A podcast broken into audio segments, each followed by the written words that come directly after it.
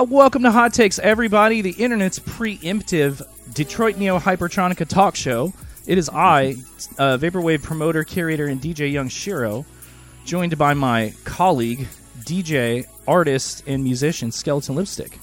Hello.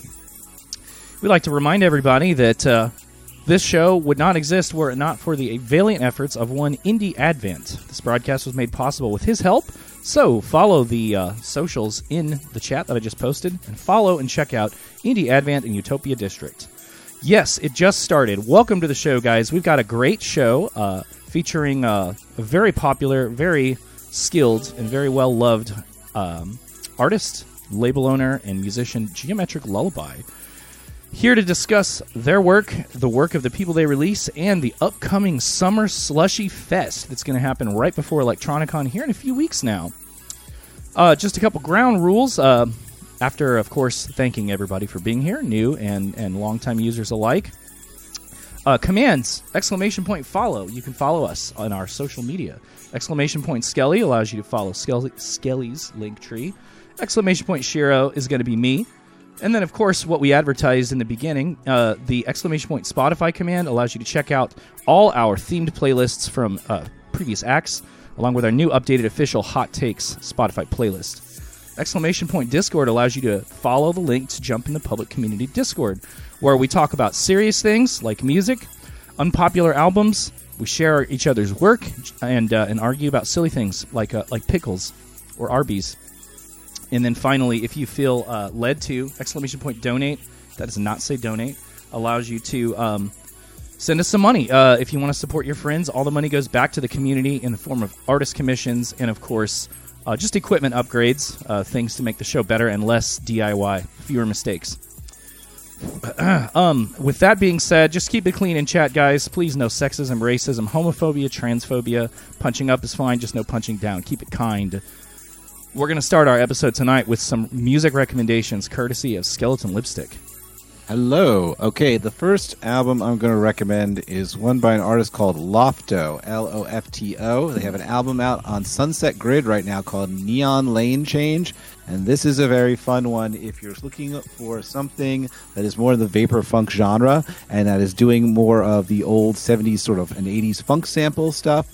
I know that's sometimes a, a thing that you particularly are looking for a lot, Young Shiro. You're always looking for that Oh, sort yeah. of like future funk that's more funkier. Uh, and by funkier, I mean more like 70s, 80s Yeah, sort of sample less of the the weeby shit. Yeah, well, you know, it's the yeah, it's so it's less of that. Um, and it's a very fun, very bouncy album, and lots of really interesting edits and lots of really interesting breakdowns of the songs. The samples are arranged in a fun way, and it's a little bit unpredictable. I liked it a lot. I'm going to recommend the, all, the song "All the Time" off of it, T H Y M E, to start there. But really Ooh. go anywhere on it. It's just a funky little album, and um, you know, I think the the album cover just uh, sets the whole tone for the whole thing. It's just a lot of fun, and so if you're looking for something that's uh, somewhere in between vaporwave and future funk with the 70s samples, the 80s samples, this is a really good one to go to because we don't always, you know, sometimes it's hard to find those those albums. So I recommend that. That sounds fun. Yep. Next thing I'm going to recommend is Simple Syrup's new album. Uh, uh, Bloom, which has just come out on Business Casual, I believe. Got the right? simple syrup shirt on deck. Oh, you do? Phenomenal. Oh, how for Shout out, Lux. Yeah.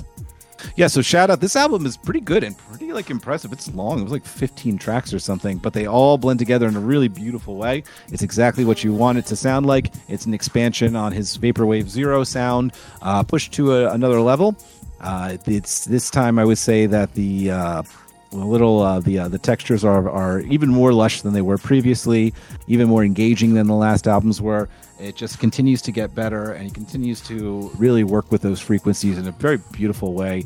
Swirling, fun album. I'm going to recommend the song "I'm in Love" to start there because I really like the way he used the sample that um, that starts that song off. Because sometimes um, the samples, sometimes in these types of songs, they're really the vocal samples are not usually as prominent, but this one it is. Yeah. and- in this song, and so it's kind of fun to find uh, to, to see him work with work with the song like that. So it's just it's interesting. The whole album's really good, but I really like that song the best. And then last but not least, let's recommend sort of a more uh, classic album that's been kind of I believe been re-released on um, No Problema Tapes. No Problema Tapes. which is an infre- Shout out, no problema. Yeah, and uh, Infinity Frequencies Exit Simulation. Uh, I guess got re- I think got released on uh, cassette by by No Problema Tapes recently. So that's a really cool album to go back and revisit uh, because Infinity Frequencies is great, and this album in particular is one I really like a lot because it's very operatic sounding. You know what I mean? It's um, Nice. it's yeah, it's it's very it's very dramatic and yeah when i use the word opera it really does sound like something that uh, is just um, just big and expansive and um, all consuming i guess maybe is the way to say it. But i really Right.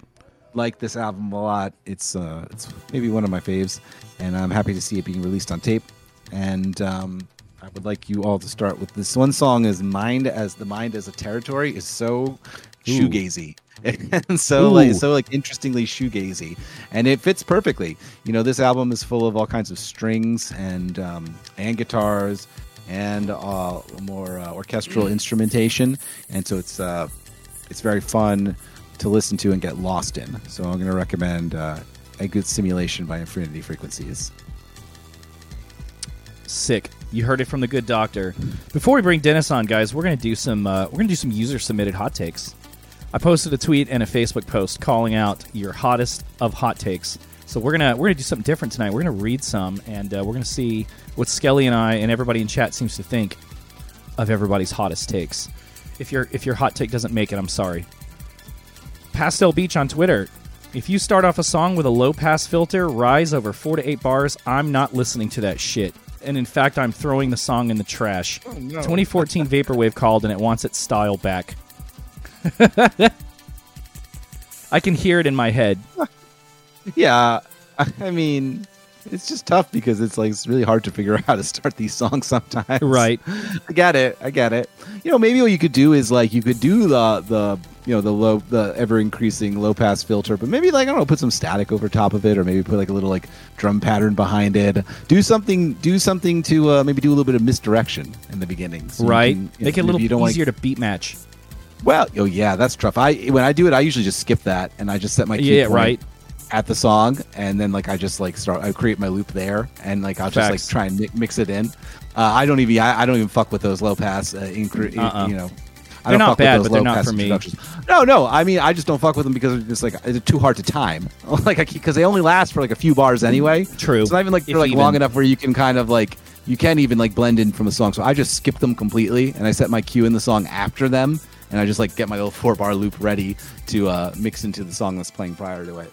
So um, yeah, maybe make it longer. You can make it a little longer. Make it Longer. You know what? You'll never really hear it go from like a high pass to a low pass. Will you? It just goes from the low pass to lower frequencies, increasing to the highest.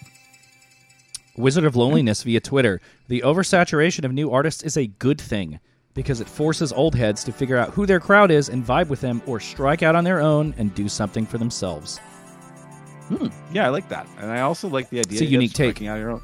Yeah, and I like the idea of the other option being strike out on your own and do something else. Kind of Absolutely. interesting to do. You know what I mean? Honestly, at some point, all the people who are who are vaporwave um, and from the beginning, and have, have gotten some kind and have gotten some kind of fan base or or what, have you. Like it is incumbent upon you to eventually sort of be like, okay, I'm here, I'm here, I'm here, and now I need to create my own identity. You know what I mean? Facts. And you, you a- mentioned a that thing. last last episode. Talked about differentiating yourself. It's yeah, I mean, at some point, you really, you if you're going to keep doing this, you actually do need to strike out on your own, and you actually do have to say, yes, I am from this scene, but um, I've been here a while, and I've been doing a lot, and you know what? I'm also my own entity. You know what I mean? So Absolutely. I feel it. I, I feel that. I feel that. I feel that with my my next album represents that too. So I get it. From it. what I've heard, I have to agree. Whoa. Lost Cool. Angles via Twitter. The promoters of online and in person shows have consistently failed to adequately represent the vast and talented trans artists in the genre and are unprepared to meet those frustrations when confronted with them. Oh, it is. It is too often passive at best. I gotta say, I agree. I feel like it's a it's a very nuanced situation, and uh, I mean, for a genre of music that came from trans Hold people, on a second. Days of Blue Skies. I'm talking about it starts with the low frequencies and then it moves over to include the high frequencies, okay? So I'm just saying it starts with. I get it, it's a high pass. Yes, you're right. but I'm just I, the way I Right. was saying it, I was saying it like that. So, uh, but thank you, thank you for the lesson. I think what Lost Angle said was really important. Um, I don't know if you caught that. Anyway, go ahead. Back. I, no, go no, back it's. to what you I'm, I'm going to read it again real quick. The promoters of online and in-person shows have consistently failed to adequately represent the vast and talented. Oh, sorry. I'm sorry, Days of Blue. Skies. I thought you were being smart with me. sorry, buddy. I guess interrupted it again. I, No, it's it's okay. Um, but it's really it's sorry, man. it's, no, it's it's a pain point that I do think needs to be addressed. Um, Lost gotta- Angles. The promoters of fucking keep myself online and in-person shows have consistently failed to adequately represent the vast and talented trans Hmm. artists in the genre and are unprepared to meet those frustrations when confronted with them. It is too often passive at best. What do you think? I mean, I don't want to make any excuses because there's no room for excuses. Uh, I think that a lot of people are are very emotionally and like mentally exhausted, and just some people are, are not super equipped to handle emotional labor very well. But Mr. Husteen says it really well passive at best, negligent at worst. We got to do better. We got to start by listening to our, our trans friends and family members. Yeah. I think that's that's a good call to action. Thank you, Lost Angles. So, too. Personally, I Yeah, agree. thank you. That's great. I really appreciate the way that was worded. um, via Facebook. Dean Terry, otherwise known, I believe, as Tupperwave. I hope it's okay that I said his name. Ugh. He's on Oh. was on Facebook. Whoops. We'll edit it if it's not. Uh, Tupperwave. I would love to hear your thoughts on AI in the vaporwave space. The pros and cons. Who will benefit and who will suffer. I'm not an artist, but Uh, I mean, I would be kind of bummed to see it take over. What do you think, Chris? Oh man, I don't fucking know. This sucks. These are some hard ones, of- man. Keep them coming. I don't know. y'all. I'm not. A, I really. I know. I mean, I'm not a. I don't know, man. I mean, like, I don't even really think about AI when I make music. I know it's there, and um, I try to just pretend it doesn't exist when I'm making my stuff. And I'm just gonna work in my vacuum and do what I do, and uh, whatever else happens around me happens around me. And you know, once something is in the zeitgeist, it can't be. You can't put it back in the bottle, right? Right. So at some Well point, said. like, at some point, like you know, the next generation, like I just like the next generation is going to probably use it a lot more than the, the current generation, and they they might look back on all this as like, oh, you know, it's so funny they used to make stuff. Now I just dream it up and it comes true for me. And I don't Yeah. know. I'm not sure what to do about it. I think the funny thing is though that like I remember when we always used to talk about you know artificial intelligence. The big argument used to always be it's like, well, you know, they'll replace everything else, but nothing will replace art. And like that's literally the first thing that's being replaced. Oh, Yeah. like, Instead I- of using AI thought, to like I mean, mop the yeah. floors and Yeah. gather the garbage, they're they're thought it would be art to for fucking us. mop the floors or do accountant work, and it's like Mhm. the first thing to go is like, well, we figured out how to make art with it. I'm like, what Yeah. the fuck, All the fun stuff we all, can go We all thought that would be the last thing AI would learn to do, but literally, like the first thing it's done is steal the soul of humanity. Yeah. Oh, man. On the bright side, I'm. I'm told it's getting to the point where they're like sampling other AI and it's getting really shitty. I've heard that too. I don't know. So Well, I'm you not- know what I know? don't really- um, we will continue to request user submitted hot takes because I think that's really fun. Uh, AI and I think that. I think I that could some very important things that were good. brought up that, that need to be addressed, and, and we appreciate you guys submitting. Sorry to anybody whose takes I didn't read. It It is can't. Thankfully, it can't draw hands and feet. Right. Can't, can't draw hands and feet. Um, it really can. Isn't that crazy? So what, the, what Let's- a weird Achilles! What a weird Achilles heel! like, ah, I mean, I too can't. many fingers. like they Who always wants look to, like uh, French. They all look like French fries. Who wants to see what Geometric Lullaby has to say about those hot takes? I think that all 49 plus viewers are ready to uh, to meet Geolull. So go ahead Oh, sh- and they've seen your face already, but I, I've got you on camera now. You can say hello. Got it? Yep. Hello, can you Here, hear I'll throw up the still. Damn, look at that cool ass motherfucker. Anyways, I threw up the picture of you with the, the hoodie on. But yeah, welcome to Oh, yeah, Hot man. Takes, bud. Thank you. Thanks for having me. I appreciate it. incredibly excited, and it seems like uh, the people that are in the chat are also incredibly excited. But what do you think about what we talked about about AI, about trans representation, about low pass filters? Uh, that's a wide range of topics there. It is. What about AI? Let's do that one.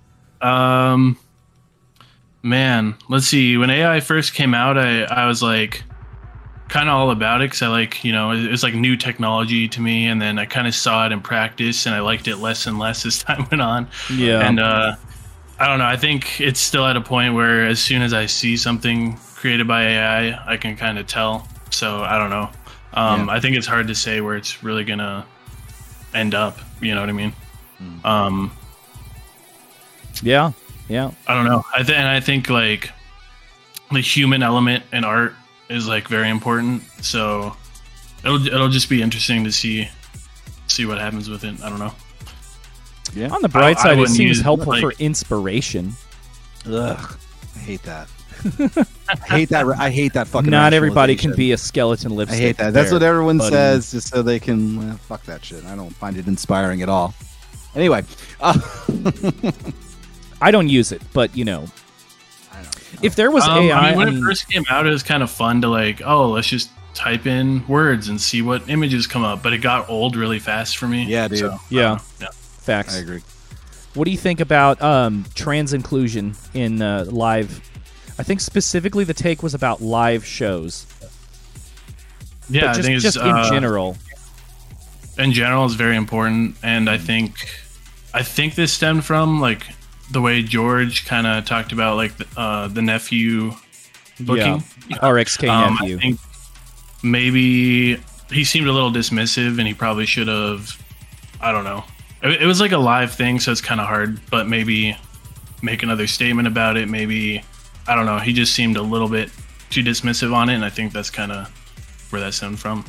As far as I, I think. I think he's been to hell and back, but I, I think that that trial and tribulation definitely pales in comparison to the uh, the daily struggle uh, of, of our, our trans brothers and sisters and, and Yeah. trans people that we know um, that are that, that are non-binary. Um, Yeah, definitely. but anyways, I'm you know I'm not I'm not the arbiter of that, but it's a nuanced situation, and, and I think that call to action was personally very very important. Um, Agreed. Yeah. yeah, Low on pass that, filters. yeah, low pass filters. What do you think? do you DJ? I don't No. Yeah, you're not missing. I come much. from like a metal and rock background, so Yes, I want to get into that actually. yeah, yeah. Let's So start I talking. I have a strong take on it. I mean, if it's if it's something that's like a cliche or something, then I guess uh, I don't know. I don't like rules in art at all. So maybe I would Yeah. just say never say never. But I can see like reasons why Yeah. if something's overdone, it can be annoying or turn someone off from from a piece of music or something. Don't forget, guys, user submitted questions come in at the top of the hour. I, I see some great ones already, but I'm going to forget them. Yeah. Also, PJ Rourke has a question. Y'all help me remember to ask PJ's question later. We're going to start the segment where uh, Skelly likes to kind of probe the guest's background, and we're getting a little echo, I think, on your end, Geolull. Do you have your monitors on? Yeah. Do you want me to plug in my headphones quick? Y- I mean, if it's not too much trouble, man, that'd be super cool. All right, Sorry, that didn't didn't come up The until now. community needs to incorporate things like subcultures like diesel punk horror and things. I incorporate horror. I incorporate horror. You do into indeed. aesthetic. You're a good I example of that. I do that. I incorporate that into my. I mean, my we're definitely going to talk about Begotten tonight. That's pretty pretty horror infused, or or at least very like depressive, spooky. I guess I could say. Okay. I'm all set. Hey, thanks, man. Sorry about that. Um, No but problem. looks and sounds good, and uh, and Skelly's going to ask you a bunch of things about yourself. Okay. All right. So, you come from a very interesting background, and you have a very interesting record label, and you play in a very interesting band. But let's go back a little bit farther than that. When did you? What's your first experience with music? Like, how young are you when you become interested in music? Maybe play an instrument, or just even find something that really clicks with you that you're just like, you know, I really like this. I really gravitate towards this form of art for enjoyment and for production and for creating. But just first, first for enjoyment, what was the first thing that connected with you? Oh man. Um I remember I was super young. I don't remember the exact age. Yeah. Probably grade school, but my my grandparents bought me like a keyboard um, where the keys light up to like teach you how to play songs. And it just came in like I didn't ask for it for Christmas or anything like that. I just got it for Christmas and wow. and I don't know. I sat down on that and I just learned like a bunch of classical piano pieces, just sitting there over and over, and that was like you learn them. Wait, you read the. You just listened to it and tried to play it, or you what? what no, the keys would light up like the correct keys had a little oh. light in them. oh So, wow! you know, oh, that's awesome. Yeah, it, it was really helpful. So That's it would if you played it wrong, it wouldn't go to the next keys yet. So you had to like to get through the song, you had to play all the correct keys. So that was kind of my very first experience with music. Um, I, I was like obsessed with it, just sitting there learning like Fur Elise and Turkish March wow. and all, all these like, classical pieces as Wow. a little kid. And then um, in school, I played what first like a viola. Uh, in fourth grade, you could start in like the orchestra, and then I played the trumpet, and then I played the saxophone, and then in Wow. sixth grade, when I was twelve, I don't remember why, but I was in the car like listening to some song. I wish I could remember what song it was, but uh, there's a guitar in it, and I was like, I just asked my dad if I could play guitar, and um, he said, "Okay, I'll get you an acoustic for your birthday, but you can't get an electric until you like take lessons." Yeah. It's like Uh-huh. okay, that's what Um, my parents did. Is it? Yeah, Yeah, because yeah, the the acoustic's way harder to play. So if you can play that, So do you know theory? better. like a little barrier of entry. They try to set up. Like, we'll see how much you really want this. We gonna Yeah. deal with that noise in the house or not? Do you, so do you know theory? Uh, no. Okay, so I Didn't only study took theory. lessons. No. Gotcha. Um, I took lessons for about six months when I was like 12 years old, and um, I was on an Air Force base at the time, and the guy who was teaching me, he was kind of a jazz player, so Okay. I did learn some like jazz chords, and the way he taught was a little different. Like he would teach in a way where you you would like learn chords right away. It wasn't like a boring way. It's like oh, I can like already play a little tune or something. So was, uh, I took that, and then he he got hired to play in like the Air Force rock band, I guess it's called. Oh, so he just wow. tours and, and he plays like Air Force bases for like events or whatever. That's Wow. his job in the military now. They, they so like, is it a? They play like covers and stuff. Um, Not that I I expect am you know not- too I've much never- about the Air Force rock band. yeah, I never saw him all play. top, all Top Gun soundtrack covers. yeah, probably. Um, I know. Yeah, I never saw them play. He just, I just, he left one day. I was like, oh, he moved. What? Okay, I guess I'm done with lessons. It's done. Damn. Yeah. yeah. Sorry, So- Hollywood was calling. So, um, Big, this big break. yeah, he left, and then I guess he told my my parents like, yeah, you can get him uh, an electric guitar now or something. Oh, so that's awesome. yeah, so I got one of those, and that was like the last I ever took of like learning lessons. I basically knew a couple scales and a couple of chord shapes, like a lot of chord shape, probably like thirty different chords or something. But um, then from then on, like from twelve on, I do I was starting bands. I was like playing different songs. The first song I ever learned to play by like looking it up online was um, "The Fountains of Wayne." Stacy's mom. Stacy's mom. Yeah. Nice. Nice. Very Nice. song I learned. Not bad too, because that's like a very like good like pop structure song. You know what I mean? Like it's not a bad place to start. Fountains of Wayne in general, not not bad to start with. Bad band to start with if you're just looking to like understand how music works. You know how a pop song works.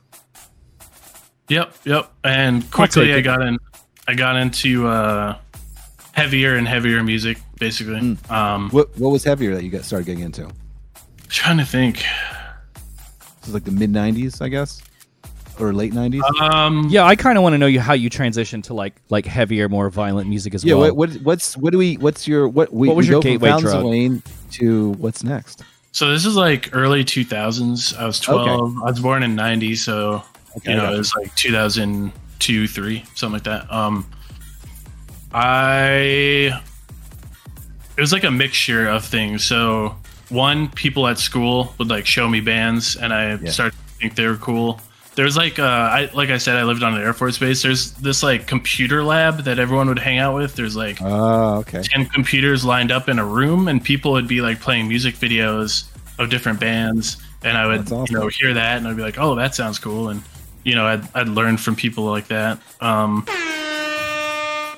and then MTV, I'd watch like music videos, Headbangers Ball, I found like horse, nice. horse band and yeah.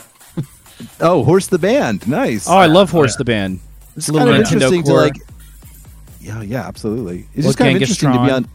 Oh yeah, another good example. Yeah, it's just very interesting to be like in this sort of like insular area where like you know like where was the cool place that we hung out at? Well, there's a few computers lined up that the kids would go to and play music videos. It was very interesting Yeah. how contained it was, how contained the uh, you know the, the, the culture was. music for you to videos were music so in. important back then. I remember watching the music video for Linkin Park's uh, "One Step Closer," and it was like took forever to load. It was like QuickTime or some shit. Thought that shit was so cool.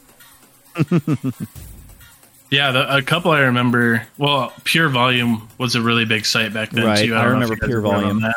A lot of free Um, downloads on Pure Volume in the late 2000s. Yeah, um, that's where like Under Oath was a big band for me early Shit, on, yeah. And then total opposite end of the spectrum. But this band from uh, Norway called Dimmu Borgir. Oh, Oh, yeah. yeah. Oh yeah. Dimmu that makes Borgir. sense for you. Yeah, Yeah, that makes now now I see where we're getting into this uh, to the metal. kind of like I didn't get super into metal until way later on. Like I was more into like hardcore screamo. What Post hardcore were you listening Nice. to? Like scrams and shit. Wait, wait, wait, Yeah. what, what what hardcore were you listening to, and what like screamy stuff were you listening to?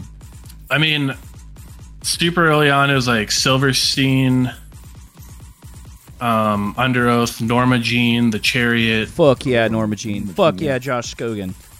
Yeah, Josh Scogin. Um, all that kind of stuff. And I mean, my, I guess, second biggest band before Ghost Bath was called Eye Apparatus, and that's kind of what we were modeled after. Like, we loved being super noisy and crazy. Like, we wouldn't wear shoes or socks on stage. We'd climb on like the equipment, hang from ceilings and stuff like that. It was a lot Fucking of fun. Envy did that when I saw them live, where they like oh, joked on a Oh, Envy, stack I of guitar. love Envy. a stack of like Envy. amps. I Fucking love Envy. Awesome. I lo- fucking love Envy, dude. you listen Same. to any anything? You listen to like Converge, anything like that? Oh yeah, oh yeah, definitely. I I just DJ the after parties for This Is Hardcore Festival in Philadelphia. Actually, Oh yeah, you did. Nice. Yeah, it's, Yeah, I got super lucky. I got to play with Converge one show Ooh, amazing. That's Amazing. in cool. uh, Germany. It was my second show ever Ooh. in Europe. I was like, holy, yeah. damn. a lot of King, we had King And then- Quartz on, and he was talking about touring uh, Europe. Can't remember the damn name of the band, but anyways, didn't mean to cut you off. Oh no, you're fine. Um, yeah, I just remember I was like in the green room. We were getting like whatever food we got. I'm like, what? How am I like sitting? Next to like Kurt Ballou right now, just like eating Oh a my sandwich. God. I was like, this is I know, right? Been, Right. those been phenomenal guitars, amazing producer. It Was God City? I think is where his like his name of his studio, where he's produced so many different people. Yeah, that's that's fucking outstanding. I love Converge. Yeah, you fail me. I really liked, and Oh, obviously that's like a great Jane album, Doe. Yeah, Yeah. I like those a lot. Were you ever a fan of like the 31G guys, like the Locust, Arab On Radar, Holy Molar? I love three. A little bit. I got into Yeah, them for a little little bit. I remember the Locusts and yeah. Uh, I wasn't the Escape super into them, but I, I had I had a couple of those albums, Holy Molar and the Nice. Locusts. Head Wound City, they did that that shit with the Blood Brothers and Yeah Yeah Yeah as a guitarist. I think. Oh, I remember love that album. Blood Brothers so much. Oh, dude, me Oh, too. Blood Brothers, Huge great. Blood Brothers Yeah. fan.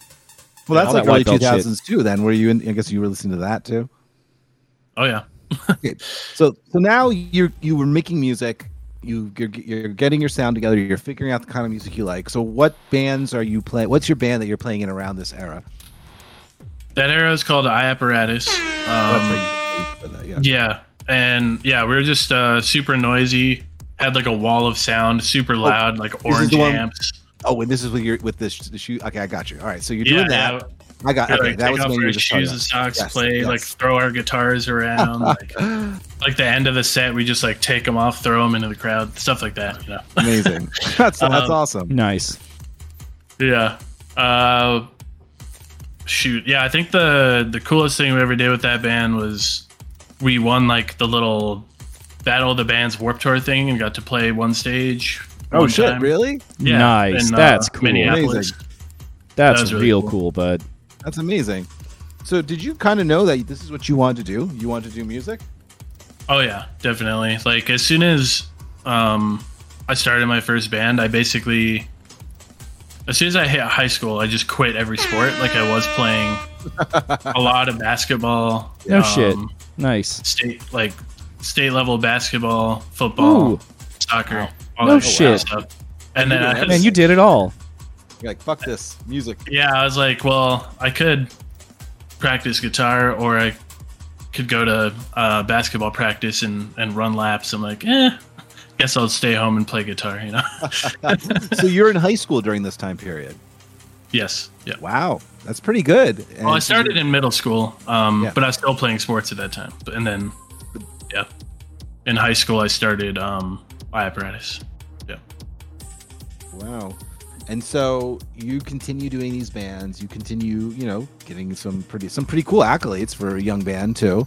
Um, now high school's ending. What do you decide to do now? Yeah, so I was like, you know, we got to really try this thing. Uh, we got to go all in, and so we went on this super long tour. It was like a month and a half or something. Wow. DIY booked, Shit. and just got wrecked. Like Really? no one came to any of the shows. Oh, no. the drives were no. super long. We had van trouble. We had no money the whole time. I mean, Oh, that's rough.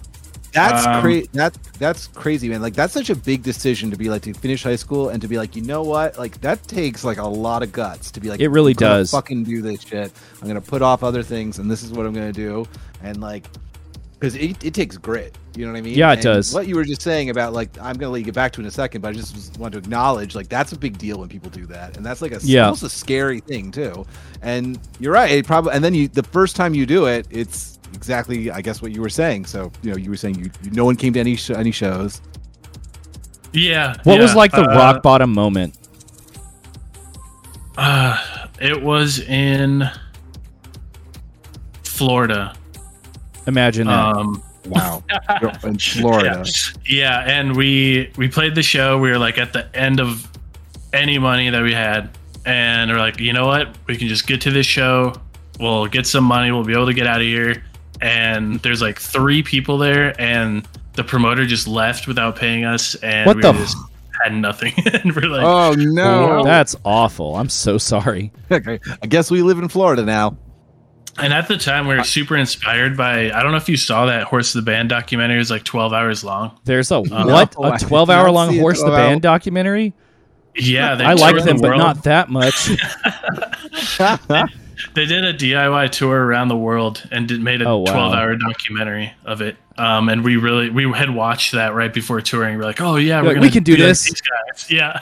Never would have. like, oh, we don't have fans though. There's Yeah. one problem. You know. Never, never would have Um, guessed Horse the Band would have been the inspiration. That's interesting. Yeah. Yeah, so I don't know. We like our drummer at the time, his house had flooded. There's like a huge flood That's in terrible. North Dakota. Um, it like the half the city flooded and destroyed everyone's houses. Like Ooh, poor dude. Some kind of dam in Canada they had to open because it had like snowed so much that year and melted too much, and it just all came in and flooded because there's like a river that runs Fuck, through the city. terrible. So he couldn't make it, and he was the one who booked the tour. And I just remember just like mad at him the whole time, like, "Why did you book this place?" and, but he he was helpful. He would like send us money to help us get to the next place. and Oh, stuff. man, oh that's you better Oh keep my him around. God. That's the that's And I, love. I remember we even like called like some random t-shirt company. We had like a sponsor from like some small company, and they helped us out too. So yeah, we were just barely scraping by. Um, Damn. looking back at it, it was super cool, and I'm glad I did it because it like helps me appreciate any time a show's good a lot more. You know, Sure, and yeah. uh, yeah. So after that, um, we didn't we didn't like quit after that. We did like a couple more smaller tours, but it just kind of fizzled out at some point, and I was like, you know what? I tried it. I did everything I could, but I'm just gonna like go to college.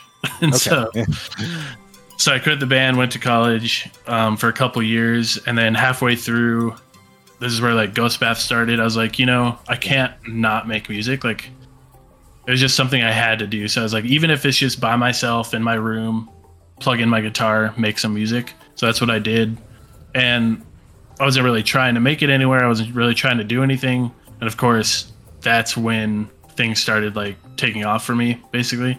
And um, by the time I was a senior, I signed to Nuclear Blast, and I was like, That's crazy. I don't really care about college, but I'm halfway through senior year, so I'm going to finish it anyway. And So how I did you get picked up by nuclear blast? Like, what was the? How did that even happen? Yeah, because I'm. I mean, like, you know, that's crazy. That's a. It's a tremendous, tremendous, like, uh, you know, acknowledgement of, you, of what you're doing to get signed to a label like that. So, how did that happen? Um, let me think. So I had recorded two things on my own, just in my bedroom, and put them up on Bandcamp, and they were actually doing really well, like better than anything I ever did with my band. I'm like, this is crazy. So Promoted at all, or not really, no. Um, incredible. I think people just blog or something. found it. Yeah, a few blogs picked it up, awesome. and like some tiny, smaller labels, one in China, one in Russia, um, released some CDs. Yeah. And yeah, let's see. Oh, okay. So so that started rolling, and I was like, wait, this is like, this is it. This I got to try this again. And so yeah, man, that's awesome. I was delivering pizza at the time. I saved up like a thousand dollars um, over the course of like a year, and I got in my car and drove 24 hours to Bay City, Michigan, from North Dakota Jesus. to record in, Jesus in a Christ. studio. Yeah. I I could only afford like three days, and he gave me a deal to Yeah. re- give me three days of studio time. And so I, I recorded an album called Moonlover in three days. Um, I hit a deer on the way there. Oh my god, Jesus. So you used to live in North in North Dakota.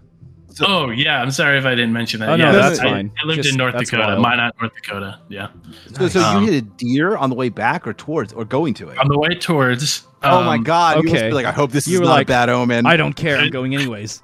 I'm going Yeah, anyway. No deer's gonna stop me. Fuck that deer. And I made the mistake of going through the Upper Peninsula of Michigan, Okay. and in the middle of the night, and like the trees are like over the road, like right next to the road, and I'm just like Oh going like 70 miles an hour, and a deer just like takes God. off right in front of me. Um, I hit it. I had to like stop. I got a hotel room at like 3 a.m. until like Yeah. 7 a.m. just yeah, to like you did. nap, and then I like called the. I had to like do a police report to like file for insurance, Yeah. and I. oh my god! You haven't even gone to the studio yet. Oh my god! Right. Crazy. And I made it the rest of the way somehow. Um, Jesus. in my car, which was Hell like yeah. Super smashed up. I just drove the rest of the way. It was That's fine. Deer Oh, fur, so it like, was. hanging Thank God it was it. drivable. Goddamn. Yeah, I know. Oh my god, that's a good was. sign. That It means that you were, Yeah. Um, until I wanted to go back home. Yeah, oh right. no! That's where they get you. But it Yeah. got you there. Like imagine. Exactly. I know. Imagine, imagine if that deer had stopped you from like Jesus, getting there. But no, but based on like pure passion and necessity and like drive, no pun intended when I say drive, that this got you got there and we were able to record that um record the EP. Yeah. Yeah. Wow, that's phenomenal. And then as soon as you got the EP, you know, the the, the gods are like, okay, we've done enough for you. Happy little Your- accident. Your yeah, the three going down. days the three days were up. I get back on the highway. Um, I'm like five miles out and the the temperature gauge just shoots all Oh, the way up. yeah. I'm like, oh no. so yeah. It's the deer gang revenge on me. Yeah, so I had to like get towed back. I stayed in the studio for like two weeks. It took them to like Oh, get no all the parts way. and fix my Two car. It was it was total. It was like five thousand, six thousand worth of damage. Like Oh my Jesus. god. Two Um, weeks you had to stay there?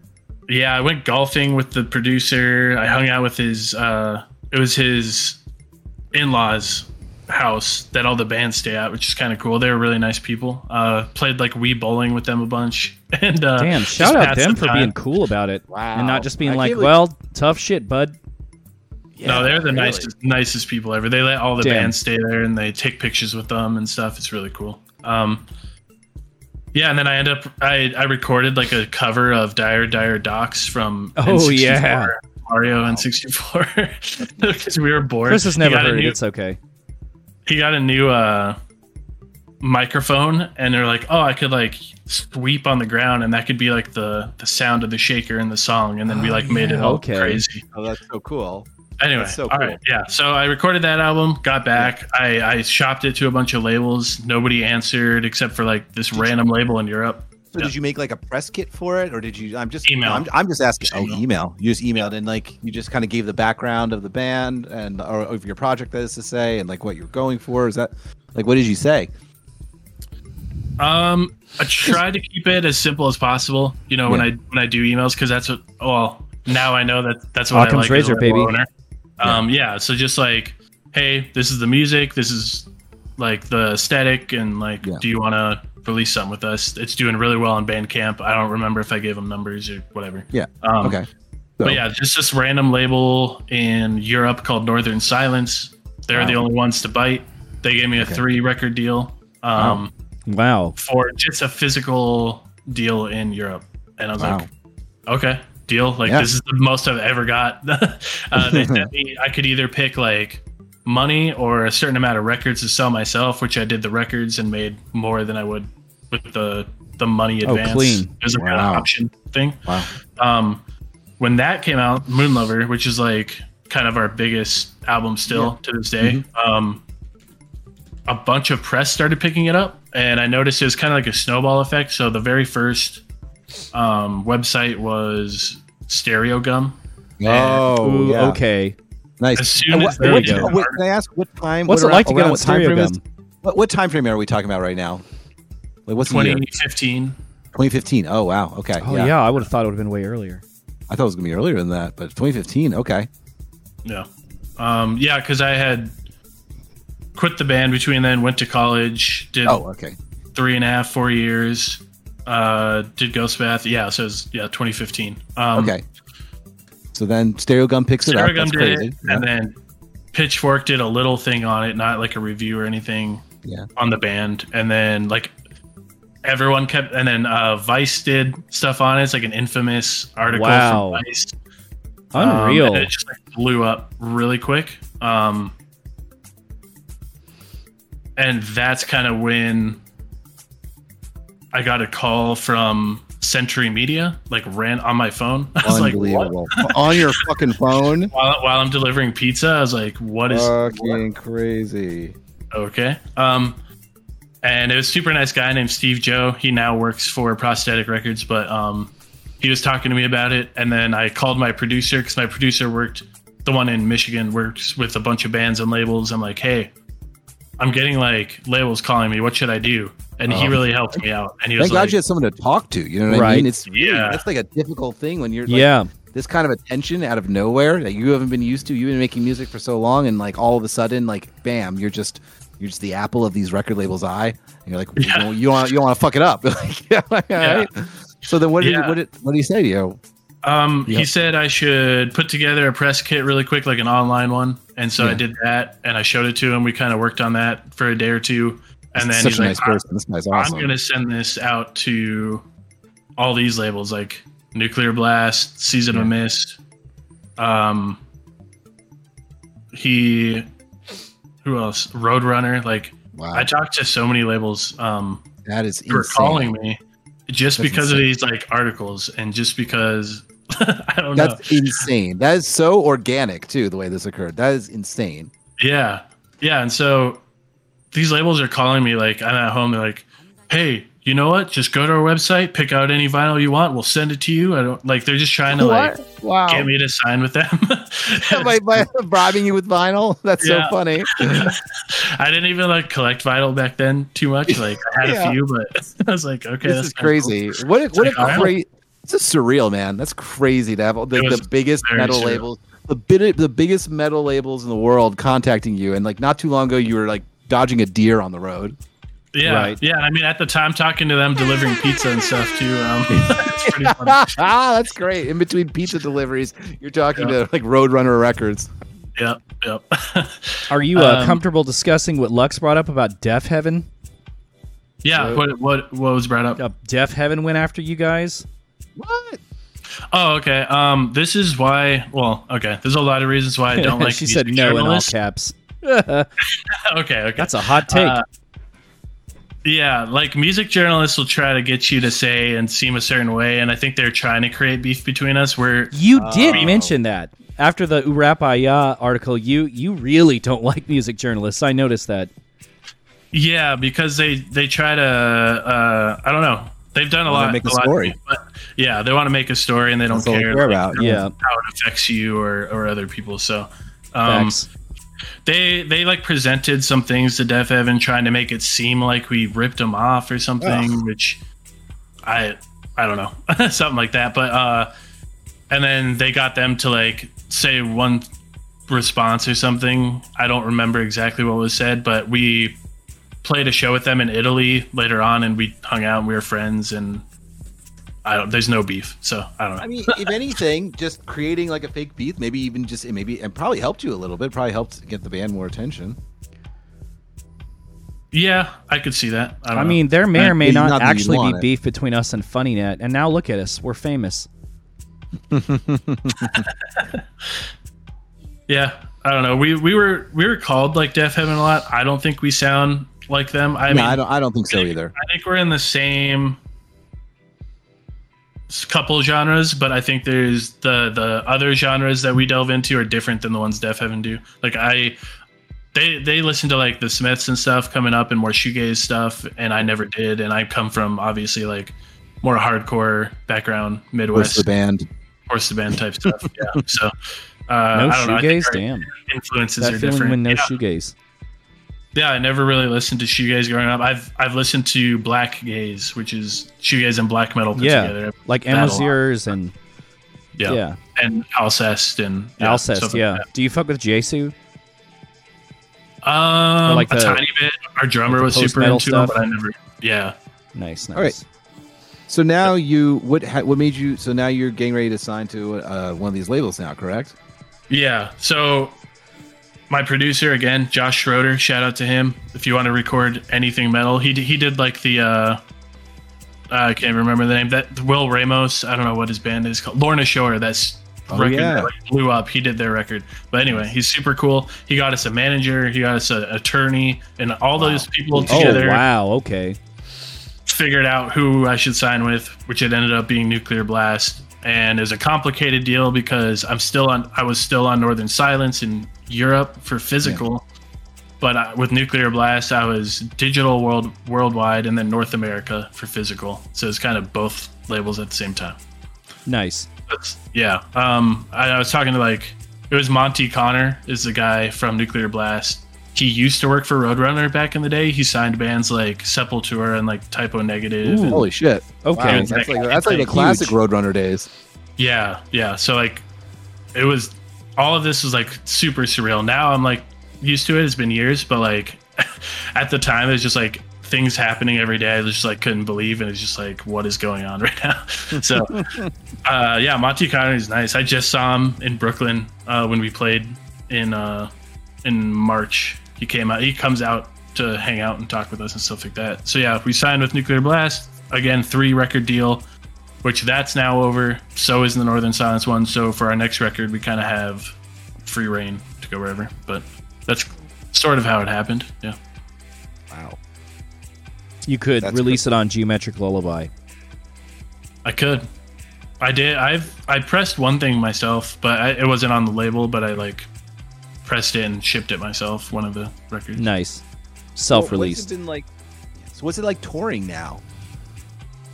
Now that you have, now that it's like it's not like the first time you were touring with the first band. right. Um, way the glow different. up is real. So there's there's still okay. There's like a huge gap in touring in the U.S. as opposed to touring in Europe. So two totally different experiences. In the U.S., Yeah.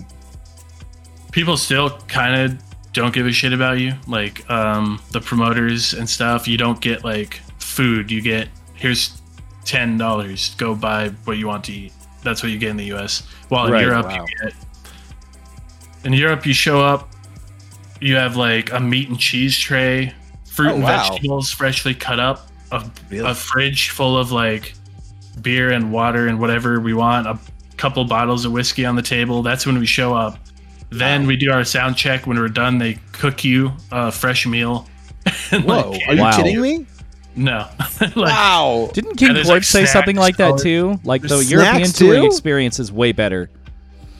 yes, oh yeah. I didn't even hesitate. Damn, yeah, they yes, cooked it that is. shit. I mean, and these were these were smaller tours. Like these were clubs that were like four or five hundred people in Europe Wow. that were doing that. And I'll- I've played like on huge tours in the U.S. with like bigger bands like opening for them, and not even nothing. Like we got Right. Oh, they you give a kidding me? shit. colors.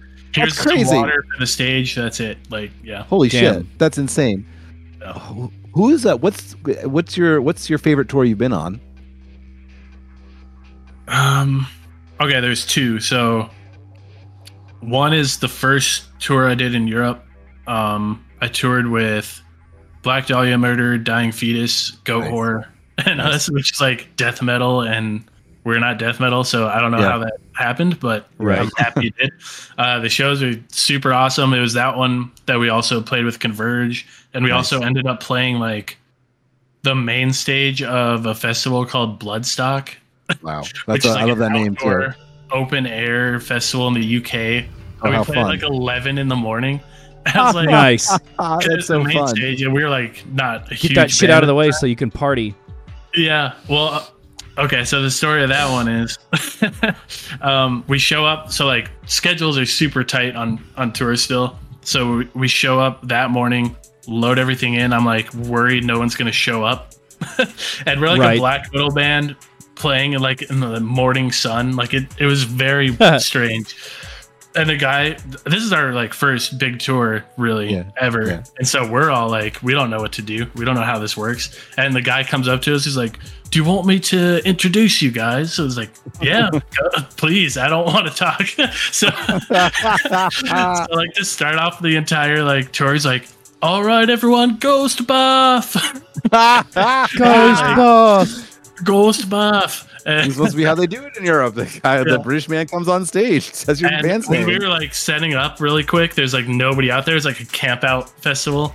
Nice. Ah, Then when we walk out on stage, it's just people as far as I can see. I just like, oh, Oh, this fucking unreal. Crazy. come out of nowhere. That's Yeah. insanity. And- All wow, right, everyone, ghost bath. and uh, Fucking I, crazy. I had lost my voice that morning. no. There's just so much going on. And then uh, we played. Get, we get off stage. We have to go directly to a signing tent. We go in there, sign records for like about an hour. People like come through and like Wow. shake your hand. That's crazy. Very that must cool. been crazy signing records like that.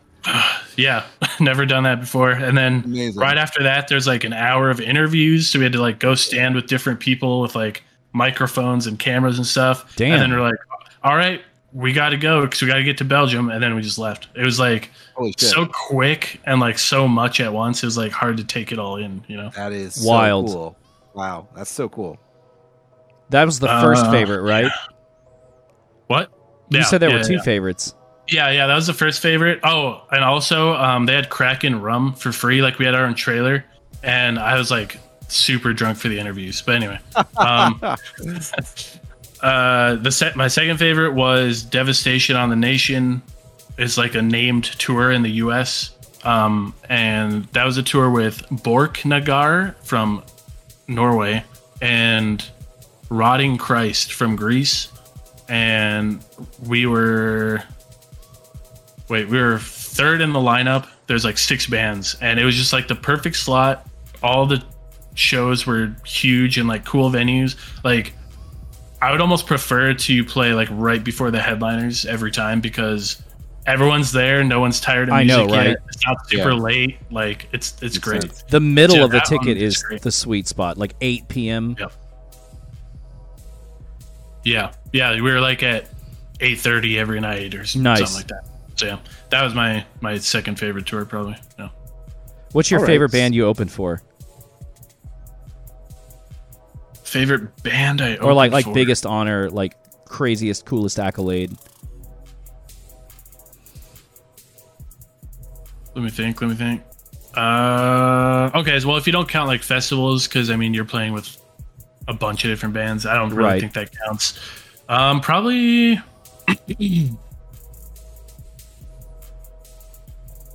probably the Black. No, Die Hard is Murder. Probably they're probably the Mm. coolest band. Yeah, Nice, nice. they're from Australia. Very cool. All right. Yeah. So, yeah. how do you get involved in vaporwave? Yeah, let's hear it.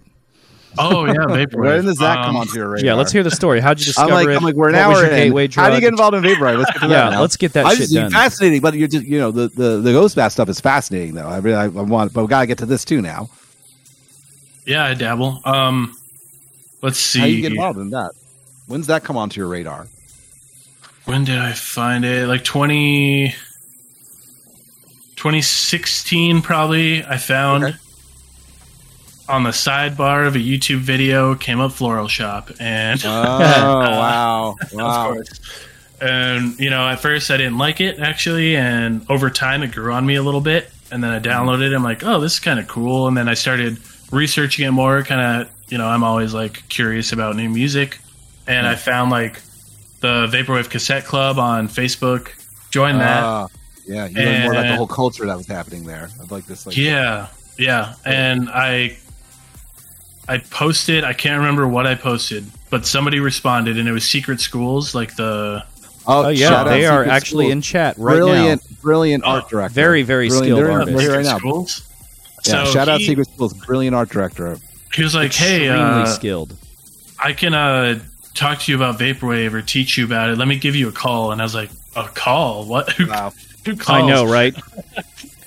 so he, he called me and like talked to me about vaporwave and i like showed him what i was working on because I, I started i was like oh i could do this and i made like an album called what was it called like suburban mall or something that was just sounded like Floral Shoppe basically um, i never released it because it, it was just like super vanilla like classic vaporwave and he's like you know i showed it to him and he's like this is actually pretty cool. I was like, oh, okay. I, I don't know. It's I, I'm like brand new Yeah. to the genre. You're like you're like you're the expert. Great. Yeah, Right. yeah. And uh, and I was like, oh yeah, it's it's all right. And then I found. Oh, he showed me um Death's Dynamic Shroud. I'll try living like this, and that Oh, just awesome. like I'll do it. Changed everything for me because it was kind of like an artsier, darker feel, and it just I was like, Yeah. this this is what I like. like, Mm-hmm. um, You do kind of I- gravitate towards the dark vaporwave. I've noticed. yeah, yeah, that's that's definitely my vibe, and um, Definitely more what I'm into. mysterious. Yeah, I love the mystery. I like it in metal. I like it in vaporwave. Yep. So, um, yeah. So then I made from there. I made that Electric Spectre album, the first one, Arctic Circuitry, Yeah. and I sent that out. And John from Business Casual was nice enough to give me a chance and put it out on cassette. And I was like, Shout oh, this out is business awesome. casual. Yeah, definitely. Love those guys. Um, yeah, now I live I live in Pittsburgh, and so does he. So we hang out all the time. exactly. um, yeah, so he put that out for me, and I was like, I think coming from the backgrounds that I did, I wasn't really from electronic music. I was able to make something sort of different with Arctic Circuitry because I don't know. I kind of made blast beats in a way on it by like Oh, speeding that's things cool as up. fuck. I mean, the basic idea was just, oh, everyone's slowing down music. I'm gonna make it faster, and that's the the entire concept of that album. And I was like, if it and it sounds kind of like icy and cold, so uh, that's where I came up with the name and stuff like that. Um, and then I made the second album, Cosmic Creator, pretty soon after that, the same year, and I couldn't really find anyone to put it out for me, and I was like. I should just make like a band camp and just make a bunch of like music on my own and just like put it all in one spot, even if it's different names and stuff like that. So I like made the band camp and at the time I had moved to the middle of nowhere in Iowa on a farm Ooh. in a town of like 300 people. Um, my wife's aunt owned like the property. I was like, oh, that'll be cool. Like when I'm not touring, because touring's like super crazy, and there's like you're in a different city Very every frenetic. night. Yeah. people everywhere. So when I go home, it'll be like quiet. It's just like, you know, nobody there. I can relax. So I was there, and I was like, maybe I could do some cassettes. People like cassettes, and it seems like nobody ships out their cassettes when you order it, or I don't even know if I'm going to receive a cassette if I place an order. Like back then, that was a, a bigger problem than it is now, luckily. But like, I just remember that being like a huge thing. Like, oh, I'm going to place an order for this random cassette. We'll see if it shows up or not. Um, so, yeah, I was like, I could, I could make some cassettes of my stuff, and I made the RuneScape album at that time, and I made some cassettes of that, and I was like, let me get a few other artists to do, and I did like Mindspring Memories, Gateway 2000. Love that album. Hell yeah. Yeah. Yeah. Just listening to Um, Mindspring Memories today. Got great Yeah. taste. So yeah, I put up like the RuneScape cassettes first, and I did about 50 of them. Like I had, that's all I could afford to like buy. um, I it was like $500 or something. I put on on a card, and they sold out like right away. I was like, wait a minute, this is cool. Maybe I should do this more. And so- Right? and so yeah, I, I kept putting out cassettes, and they kept selling out right away. That's And I was like, okay, let's keep doing this. guys. going. Yeah, so I started doing batches of like five at a time instead of just Yeah. one at a time, and and I would like hand pack them all myself. I was like, oh, let's make the packaging cool. Let's put like tarot cards in there. Yeah. Let's uh, do the Obi strips. I love how Obi strips look. Did you did you have secret schools helping you with this at this point? Was that were you doing the art direction yet, or No. Um, because I, I just No. I love I love the art direction that Secret Schools does for those box sets and everything. I think it's some of the most brilliant work I've ever seen. Yeah, he he's amazing at that, and uh, Yeah, I- I, didn't start really working with him till later on, just because mostly because there's no way I'd be able to afford to pay him when I Oh. first started. You know, Yeah, I can imagine. Yeah, he's so fucking talented. yeah.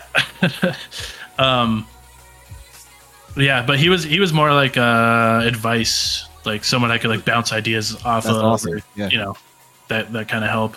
Um, also, I, I do want to shout out Jeff from uh, Vape Error, um, Plus One Hundred Records. Mm-hmm. He was a huge help in like the label side of things. I'd be like, how do I send this or how do I do this? And he would like, he would help me. He was kind of a mentor in a way. Yeah, definitely. Um, Nice. Shut up, Jeff.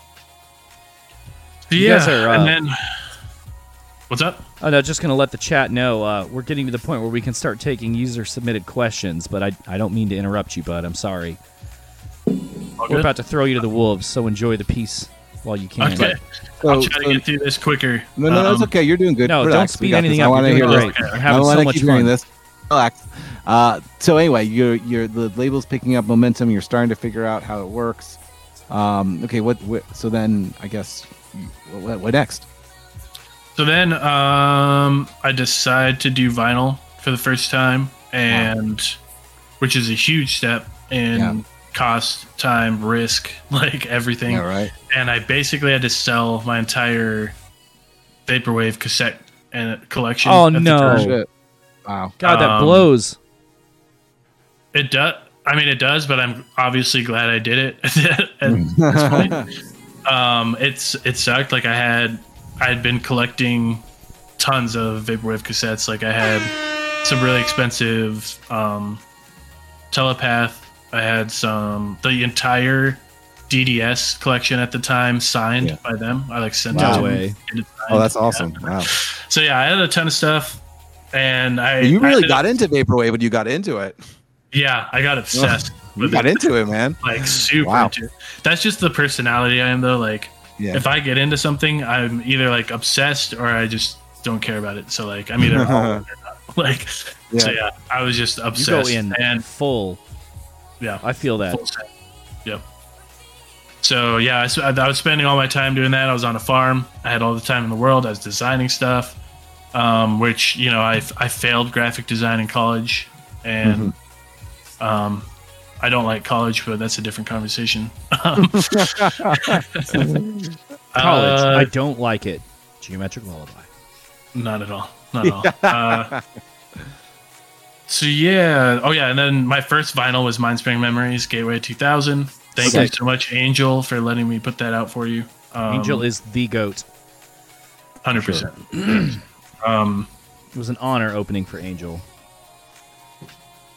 Oh yeah, at uh, Midwest Aesthetic. Yeah, I wish I could have heard that. cool I've person. never, never seen Fire-Toolz or Mindspring Live. I wish I could. There Um, was, yeah, it, it was fucking phenomenal. Awesome. You guys cool with us going Uh, ahead and starting the the user user submitted question portion of the show? We got some Yeah. great ones in chat already. Um, starting off with uh, Naoko Coed would like to know if there do you feel there is a connection between vaporwave and black metal? sonically opposite but philosophically similar. Yes. The connection I feel is the focus on atmosphere and vibes over Wow. anything else. Um, Okay. like with black metal as opposed to other types of metal, it's not about like usually like I'm I'm just talking in generalities, but it's not usually about like oh this riff is cool or this yeah. drum feels cool. It's usually the entirety of it put together and kind of the feeling you get from it and and sort of the atmosphere it brings as a whole, like all put together. And I I feel that with vaporwave a lot with like the visuals, um, the sound of it should just like kind of take you away into a certain like vibe or atmosphere, and that's kind of I think where they where they cross over a lot. Yeah. Great answer. Yeah, that is a great answer. I thoroughly Great agree. Uh, Lux has PJ Rourke's question. Um, great friend of the show. PJ wants to know if Dennis will ever do a festival similar to Econ. Also stated that you have the second most impressive collection of artists on his roster. Not sure who the first most is, but high praise. Okay. Thank you, PJ. I'll take that for sure. Uh, yeah, I'm starting to. Summer Slushy Fest is coming. Uh, it's Yeah. starting Mhm. August 24th. A great Brooklyn. segue into talking about that. Yeah. Yeah. let's talk Yeah. about Summer talk about Slushy. Fest. Let's talk about that. That Sure, foul-mouthed ad y'all You got, we got, you got to promote that anyway. We got to get we get we got to get to that. Yeah. Let's talk about that for Um, a second.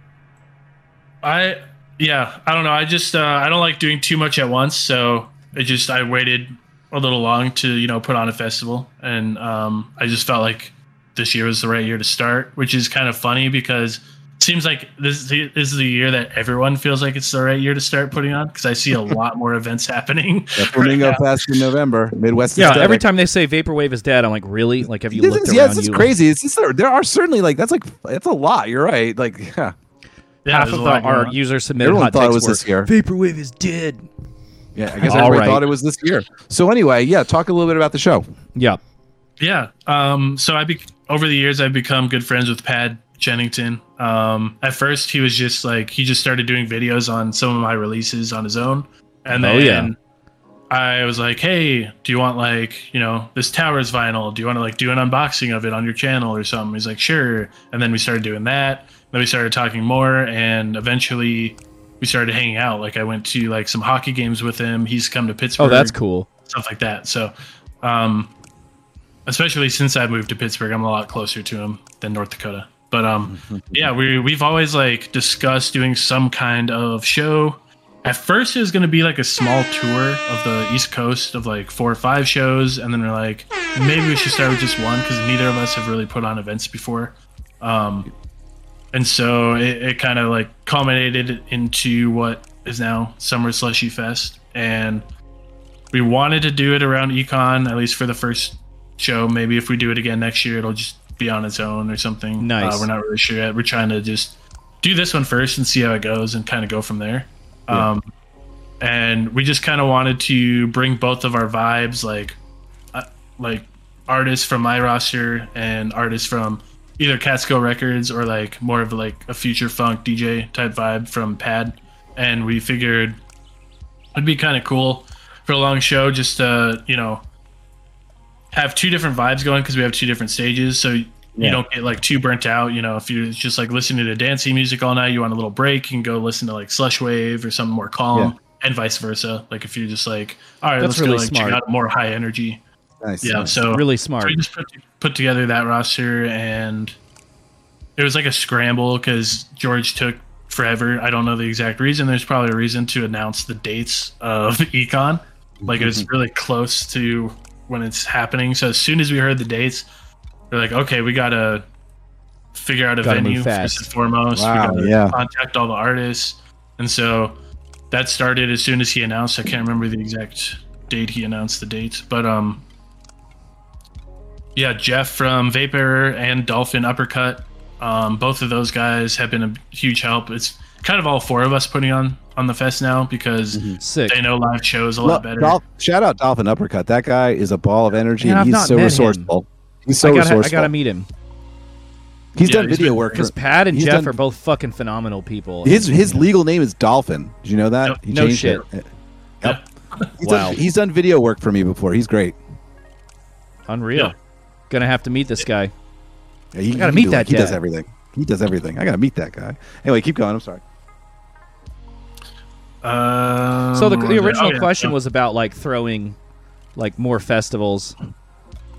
Yeah, so I think we'll just we're just gonna see how this one goes. You know, if it goes well, if I don't Oh, it will. hate, hate doing it, um, you know, then uh, then we'll do, we'll do another one. You know, we'll see. I know I know it's gonna be a lot of work, but I'm not afraid of that. Like I work a ton because I I love it, and I'd rather be working like 12 to 16 hour days like I am now than working, you know, doing anything else. So, um, it's not a problem for me the work really. It's just the amount of time and can i make it happen. So as far Right. as like throwing an econ type festival um i think i don't want to grow too fast. Like i'll slowly grow it if i do grow it. That's kind of how i've run the label. Like i don't want to like go too far and just kind of screw myself i guess which can definitely happen with Right. live shows so the plan is Yeah, kind of patient. do this one, maybe do slightly bigger next year,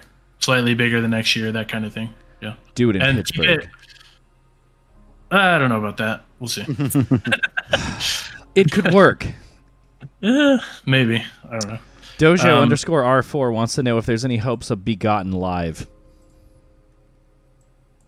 Um, I want to answer this question, but I think you'll get a lot more answers in the coming months, and that's a, a little hint towards something. But Ooh, um, big if true. we'll see. Just uh, keep an eye on uh, the the geometric lullaby pages, and yeah, that's all I can say right now. They are blowing up that link in chat Cool. for Summer Slushy Fest. yes, Yeah, guys, make sure if you, you, get if you want to see if you want to see bigger festivals, more festivals, different locations, come to this one because it'll Right. it'll help us a lot. Yeah. It, it- yeah, absolutely. Support local vapor. Absolutely. Nyoka Shoje wants to know how you feel about Nature Wave. Um, it's super weird. like this is not a popular take, but I am not like an outdoors person. so, like in general, Moves to a like, farm. I feel like most people are like, you know, I could just like go walk on a beach or go walk in the forest or do whatever, and I'm just, I don't know. That's just Nah, never been I just me. get on computer. Yeah, I, I stare at this screen all day, every day. That's that's me. So, but anyway, um, so I think that's the reason it doesn't connect with me as as much as other types of vaporwave. I mean, I do Fair. enjoy it. I don't, but yeah. Hey, uh, appreciate that little bit of insight. Uh, Garrison wants to know: Could you go in depth on your artist discovery series? Sure. Um, so the idea with that was, you know, to do a big either box set or vinyl release. It's it's like a huge risk, and it kind of puts a barrier on who I'm able to like give a chance to or be able to put something out for certain artist. And I wanted to be able to put out stuff for artists who maybe haven't like blown up yet or maybe can't move, you know, 300 vinyl yet Love that. you know um and so that was the entire idea behind that and also i mean there's a few other ideas to it like i wanted the artists themselves to design their own layouts for the cassettes so they all did that and yeah i just uh, it was kind of like an experiment with that and i i like putting out unknown artists that um people are just going to discover randomly one day and be like oh I like this, and they wouldn't have, you know, seen them otherwise without. That's know, like uh, prime community space. building work there, brother. Very, very appreciative of that.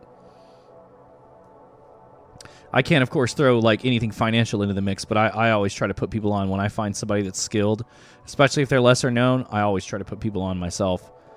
Very different, but try to pay it forward.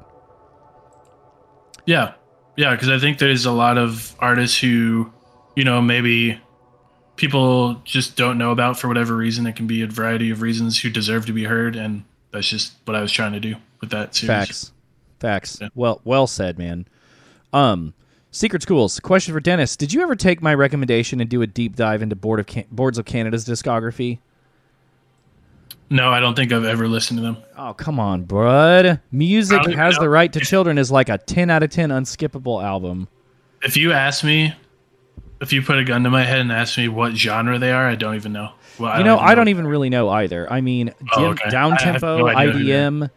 I mean, I think a lot of people they call it hauntology. So that's why I'm immediately like Dennis should hear this. It's called, they call it hauntology. But, you know, it's you'll you'll get it. You can't rush these things, you know. You'll Yeah, you'll I'm, come to I'm it at the right always time. listening to new albums and new artists. I mean, there's so much out there. Yeah. Um, like I just listened to my first full Grateful Dead album today. Like I- I, just I'm always like listening good to man. new. I've Yeah. I've never heard a full Grateful Dead album, but I was See? raised and kind of I lived under a rock most of my life. Gotcha. But yeah, um, don't know what Secret Schools thinks, but uh, music has the right to children is my personal recommendation. Just put it on at some point. Sure. Um, yeah. I'm not next- opposed to it. yeah, yeah. Um, at some point you'll you'll you'll come to it, and and even if you don't like it, I'm sure you'll at least appreciate it. Uh, the Dead record was American Beauty that I listened to. Oh, you you got the chat pulled up. Yep. Good, good. Sorry, Tandy laptop slipped that one in last minute. Uh, KJ Valium, what vaporwave artist will Ghost Bath tour with? Um, you know, Ghost Bath. With Ghost Bath, I'm not opposed to touring with bands outside of our genre. I mean, we did death metal, which doesn't sound like a different genre, but it's very different. And so, if, if we were to tour with a vaporwave act, it would have to be something dark. Um, I would tour with like Death's Dynamic Shroud. I think that'd be interesting. Yeah. I think Yeah, it could be a sure. cool bill, something like that. I mean, we tried to to tour with like Suicide Boys or Ghostemane or something like that No way. That's Um, funny. but their manager was like, "Oh yeah, you can just like pay us a few thousand, and we're like, "What?"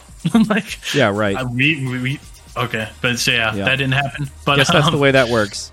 Yeah, yeah, yeah. But yeah, um, I think DDS would be a really good fit for what we do with with Ghost Bath, or just I don't know. I can't think of anyone who plays live who's like darker and would fit. I mean, you know, the obvious, you know, like they, they were talking about metal and vaporwave in chat earlier, and people brought up Sage Hardware, Fire-Toolz. Fire Tools. Uh, that who's would the be other cool, one? Winter sure. Quilt. Winter Quilt. Yep. Yeah. Okay. I just thought as soon as I said that, I thought of those. But Winter yeah, Quilt. Yeah. I think any of those, I would be Perturbator. for Okay, yeah, you could fucking. Well, that's not really vaporwave, but you could you could play with like Carpenter Brut, Mega Drive. You know, Perturbator. yeah, Perturbator. Uh, yeah, I saw the him in Hellfest in France at like 2 a.m. and I was sick. it was crazy. it was very good. Yeah. Let's keep the uh, let's keep the user submitted questions coming, guys. Um, until I get some more questions, I'm just going to ask you. Um, without naming names, what is the biggest source of drama in the vaporwave scene? Describe it. biggest source of drama. Um, probably Pitchfork. No, I'm just kidding. Um, probably like Twitter in general. I think because anytime I'm like in person with anyone, it's like totally cool. Everyone's chill. Everyone's having a good time. As far as Bet.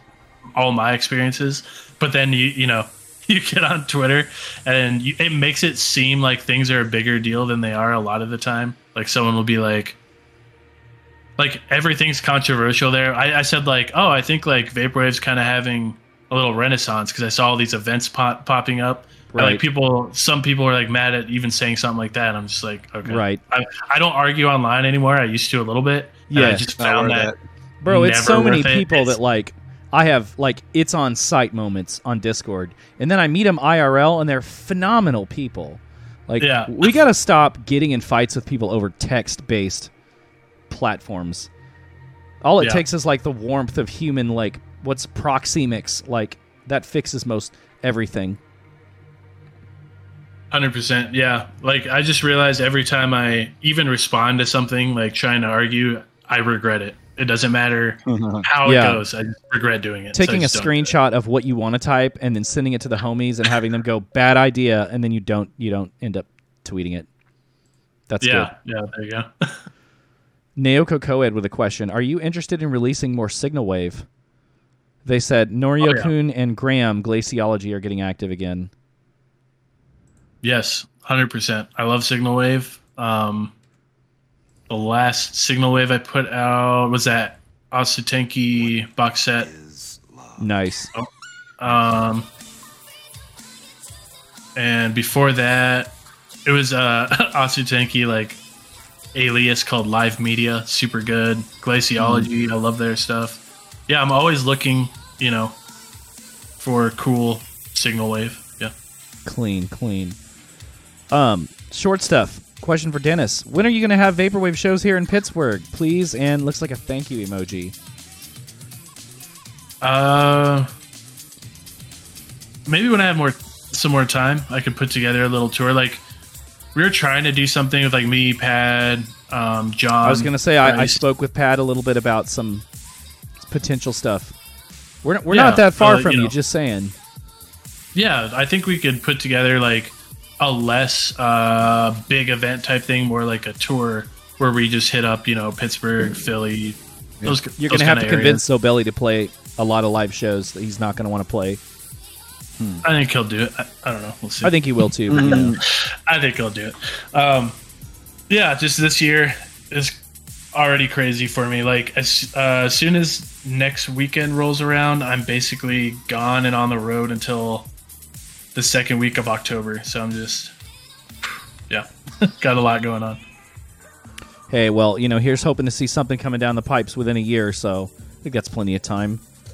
Yeah, yeah. Next year, I should be able to do something. Yeah. We got a pinned question. I think I might have skipped Lux's question, or no, Lux didn't submit it. Somebody asked what it's like working with Telepath. Um, it is awesome. Yeah, Uh, telepath is Chris is quite fond of I it. I know him pretty well. Yeah, yeah. I the way I would describe it because like I don't like to like give talk about like private conversations I have or Yeah, anything. facts. But I understand. usually it's like don't meet your heroes type thing. But I think when I met Telepath and talked to him for a while, it was like he's kind of exactly what I thought it would be, and maybe even I don't know, just the way his mind works and the way he creates art, like did not disappoint me. I guess. Yeah. is the way to Nice. Put it. Yeah.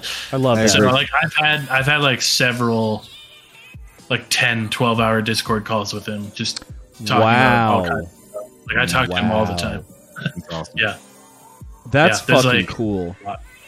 Mhm. Apparently, he is he has got quite a lot of of experiences in his mind that uh, he may or may not share with us all at some point. yep yep and I'm not yeah I don't talk about it Yeah, so. we'll uh, we'll wait until he's ready to, to share it with us on hot Yeah. takes. Um, Rofo Yeah. Mofo, Not- Dennis. yeah, probably not. Dennis, as a Philly resident, I would like to know what I would like to know what your favorite thing to do in all of Pennsylvania is. In all of Pennsylvania um let's see so I moved here I moved here about two years ago and I'm just a busy person so I'm at home probably 99% of the time not exaggerating I'm kind of a don't leave the homebody too, bro. Being real. Um, I like a new thing I discovered, which I never had, was like um, bigger concerts. Like in North Dakota, no bands came through, so it's nice to have Right. venues that like actual bigger acts come through. Um, I really, I discovered I really like going to hockey games, which thank God we have like a decent hockey team here, so that's been a lot of fun. Um, and then I really like going to Renaissance festivals. So there's a Pittsburgh Renaissance Festival and a Pennsylvania one, and I will go there like every weekend I can. Like it's usually in the Are fall. you the executioner? Uh, I don't really dress up because I'm usually it's usually so hot that I'm just like Oh, yeah, dying. true, true. like I can't, I want I want to wear like a cloak or something that'd be cool, but there's just no way Right. I can wear that. Being being like a goth or just like wearing all black, just whatever in the heat is just oh, it's hard. yeah, I do it on tour, but it's usually just like a t a t-shirt, so it's not Right. too bad. Yeah, Shout out metal bands that wear shorts. I don't. I know. It's it's like somehow less cool. It, yeah, it is. Je ne sais quoi. Do you ever work with artists that want to be as secretive as possible? Maybe better known artists that have a secret side project that they want to release? all the time. I love that stuff, and I think people kind of know that I like that now, so they give me those opportunities. Like I'm always working on secret things, secret aliases. You know, That's super cool. I love doing that a lot. People are dumping all over wearing shorts in the chat. You mm-hmm. know what? Hot shorts. take. People that don't give a fuck what they look like sometimes are like some of the coolest motherfuckers. Like you'll True. see some basic ass looking fool and like they'll jump on the decks or on stage and just like throw out something wild that you didn't expect. Yeah. I like that, like subverting expectations for sure. Like if uh, you're like, oh, this just looks like a normal guy, and then they just like blow your mind or something. I like that. I feel that though, like like the you got to wear the pants to the show. Doesn't matter how hot it is. Me, yeah, like the aesthetic for my band and kind of how I want to like present myself and like look on stage or in the crowd. Yeah, I, I wouldn't wear shorts. I I'm wearing the shortest shorts I can find to the tape swap. I don't give a fuck. Hell yeah, do it. Luxury Elite. Well, what is a release? With, uh, sorry, let- I, was- no, uh, I let's- used to wear like uh, uh, booty shorts with my last band though because it fit oh, better. you know Nice. what? That's what I'm wearing. Thank you. Yeah, like I would, yeah, I would wear nothing but like booty shorts and then you know throw my guitar around and climb on stuff. I thought There you go. uh, I was- thought that was cool. Yeah, see, see, that's cool. Uh, Lux wants to know what is a release that you would kill to put out on vinyl with Geolull. probably luxury elite world class. Ah, Uh, nice. There you go. So just let me know who I have to kill, Lux, and uh, we'll get that done. You know, That's going to be a tall. It's going to be a tall order. But hey, Yeah. stranger things have happened. Um, Secret Schools. What is your current favorite guitar pedal, and why is it the Electro Harmonix Lizard Queen Octave Fuzz pedal? Uh, was definitely not that because I don't play any sort of stoner or fuzz things. Maybe on this new album I will, the direction we're going. But um, what is my favorite guitar pedal? Probably this guy right here, DL4. Nice, nice, right in the frame. Good shit. Yeah, it's uh, it's like Yeah, a looper and a delay. It's a looper. No, okay. So you can loop things, play back to it, layer it, delay it, reverse it. It's cool. Hell yeah. They somebody has been asking to have you scream on on the show. A ghost bath scream. Nope. Yeah, I, I, I don't know how you would do that unprompted. You're gonna have to go to a ghost bath show, you guys. Yeah. Oops. Come on out. Oh, let's see. Uh, keep them coming, guys. Um, I, I kind of want to ask you what music genre is your favorite, but I feel like we've covered that. Why don't we talk about what music genre is the worst? Worst. So I listen to everything, but not Sick. but n- not everything. Like how do I put it? I'm I I have like a wide music taste, but I'm very specific about it. So there's Interesting.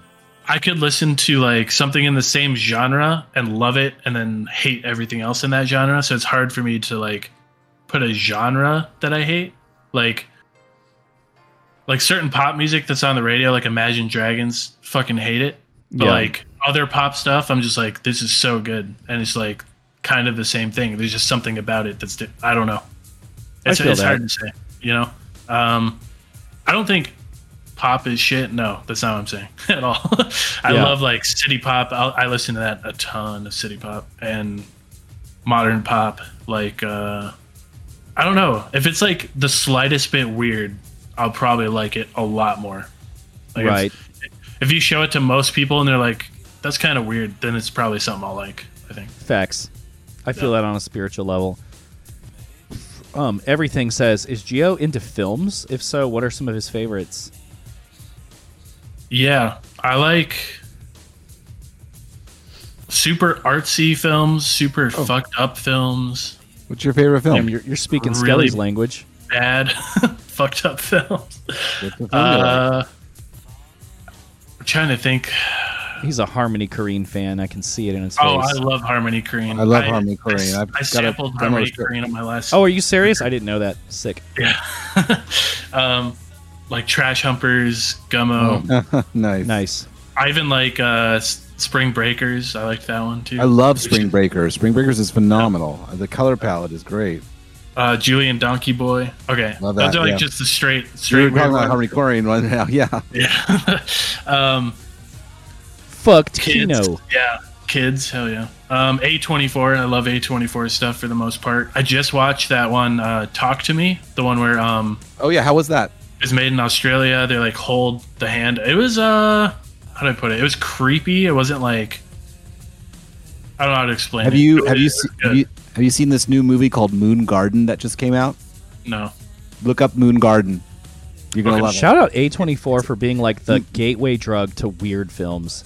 Moon Garden is like this weird fantasy horror film that just came out, and uh, I think you're gonna really dig this. It's by Oscilloscope, who also puts out some pretty cool films occasionally. Um, Sure. Uh, you just just write this down right now and look it up later, dude. like you're gonna you're gonna thank me. yeah. Moon, Moon Garden. Shit, I now already wanna have a see list of movies that I want to watch, so it's perfect. um, yeah, I don't know. I like super messed up films, ones Damn, that I wouldn't recommend Lux. that anyone else watch. So I'm not even gonna bring up a bunch of them. Well, I, I like now the- I'm curious. yeah, but it's like ones I like regret watching. You're like top Like- ten most disturbing films. Let's watch them Yeah. all. Salò, Yeah, pretty much. fucking Me Cannibal Holocaust, Yep, yep. Seen all of All right. those. Like Yeah, me and but- my friend, uh, Serbian we, we film. got super into them. Serbian film, Yeah. all those. You know. I'll let you. I'll let you. I'll read the TLDRs on on Wikipedia. I'm a big wimp when it comes to that one stuff. super bad one, uh, Irreversible. If you haven't Oh, seen yeah. that. Of course, Ga- Gaspar, Gaspar Noé. Noé. We've Yeah. all So seen good. Gaspar Noé. I mean, I'm a big fan of what's it called? Climax. No, I haven't. I don't want to watch that's that shit. Climax was pretty good. I just best- I watched love that. Climax. I respect Um, it.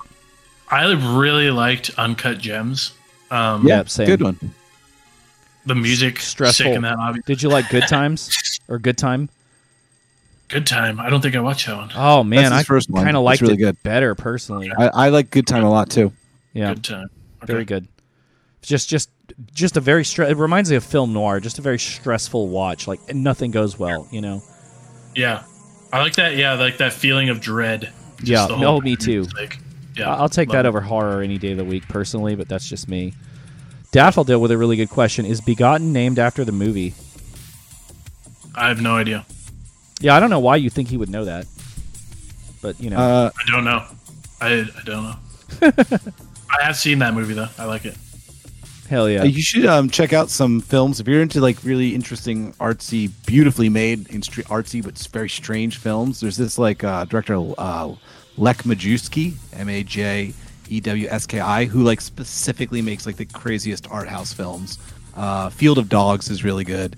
Um, Okay. It's like very, very beautifully. Like this is stuff is like clearly this person is only concerned with making films that could potentially just be shown in an art museum. But his stuff is phenomenal. Uh, Lech Majewski, uh, Field of Dogs is really good, and it's just they're Okay. such beautiful and surreal films. They're so beautiful. I wanna He's, watch a one of the film with you directors sometime, of all Chris. time. But like he specifically is like not making it for an audience aside from art people. It's really cool. Oh, I want to know if you've seen um, what first got me into these weird films. There's this one movie. I was at a friend's house sleeping over. This is I was super young, and it was the middle of the night, and I turned on like the TV, and there's this movie playing. And just like I watched the whole thing through. It was like 2 a.m. and it was What called was it? Black Moon.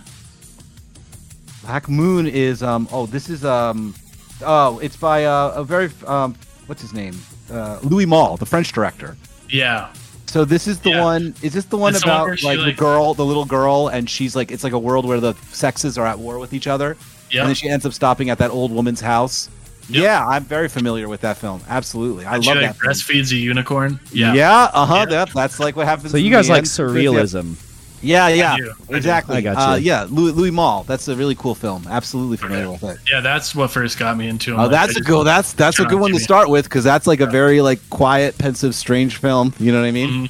Mhm. What do you guys do when somebody talks during the movie, Like at a theater. or or just like you're trying to show them this this movie and they're Oh. like talking? I I just seethe. I, don't, I hate it so much because like when I Yeah. watch a movie, I just want to be immersed. Like I'm in that movie. Like when I watch, like, Yeah, yeah. I'll turn off all. That's why I can't watch horror like, be in movies because screen. I'm there. Do you watch uh you watch any Peter Greenaway films? Uh, what are the film names? I'm not The sure. Cook the Thief, his wife and her lover. No, I have not. Oh no, you gotta look up Peter Greenaway. This guy's insane. Okay. He's so fun. He's such a cool British director. Uh, he used to be a draftsman. Like he's like all his films are usually based off some um, artistic style. Like Belly of the Architect.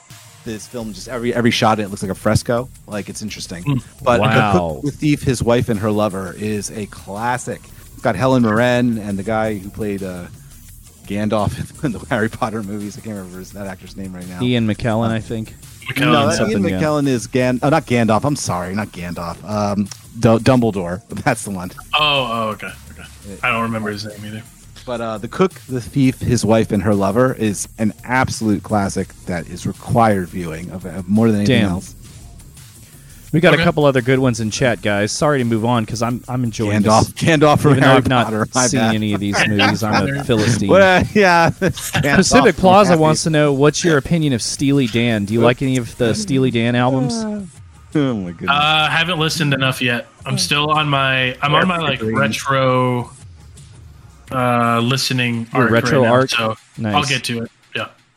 You'll let us know. Uh, Yep. Naoko Coed wants to know how do you feel about the current state of black metal? Um. I mean, it sounds weird, but I don't care. I don't know. I don't really. Damn, Just doing your thing. my boy has moved on. Yeah, like like Unbothered in his lane. people people who like black metal like a lot of people who like black metal don't even like us so i, I don't Oh, know i just never really felt connected to that scene in particular or any really just we're kind of weird. We just kind of do whatever. So Bet. i don't know. I, I i think if i care too much about it i'll like start it'll change how i like make music and i don't want to do that. So i don't know. Yeah. i don't listen to a ton of black metal to be honest. So. Daffodil wants to know what your RuneScape build was. Um, I just played to cut trees. Um, Yo, which sounds really weird. I loved just like grinding out like like uh just the the skills. Like so, I'd like wood cutting, fletching, um, alchemy to get my magic up, like all that kind of stuff. That's all I would do. I I wasn't really like a PKer or like doing the quest. I I barely Right. even did the quest. You know, I would I just wanted to like skill. That's it. So that man, that's I have actually never played RuneScape. I am gonna out myself as a, a philistine right now. I didn't realize you made the RuneScape album. Yeah, yeah, I made Yeah. that album. Um, that that like computer lab I was talking about, where everyone was watching music videos, everyone was playing RuneScape at that time. So Right. I Very cool. Got super into that. That and uh, a game called Adventure Quest. Those were like huge games. Adventure games. Quest. Yep. Bet. Guys, we got 20 more minutes. Uh, any more questions? Uh, while we wait, I'd like to know out of the many that I'm sure you've attended, what is your, or if you want to just do like top three favorite live shows?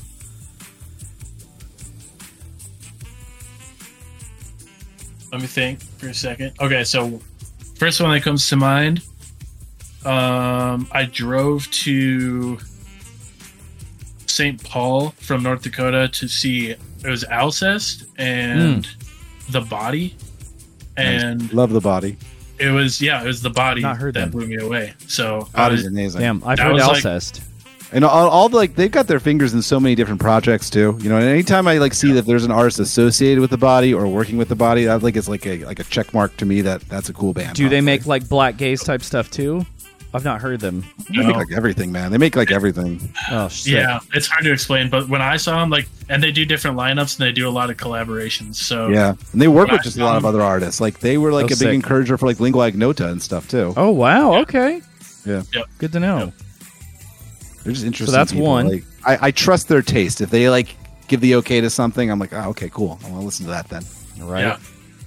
Yeah. Um, second one, uh, it's kind of a sad one, but um, when we played Hellfest in 2017, uh, the headliner was uh, Linkin Park, and It was like Sick. two weeks before he killed himself. So Shit. I don't know. It was just like it was an awesome show. Like they sounded so good, and I, like me and my friend just like pushed our way to the front. Like the, it was like two hundred some thousand people. Um, that was Wow. a great great show. They're really good. Um, and let's see. You said three. You don't have to give us three. Okay. I was going to don't ask know. you what your number one favorite was, but I figured like, oh, this fool's been to so many shows, he's probably going to want to give me more than one. Two's enough. Yeah. We got we got some some people that came through with questions, anyways. Okay. Cool. Um, Dojo underscore R four. Are any plans to release any visual releases like VHS alongside an album release? Okay, so any current plans? No.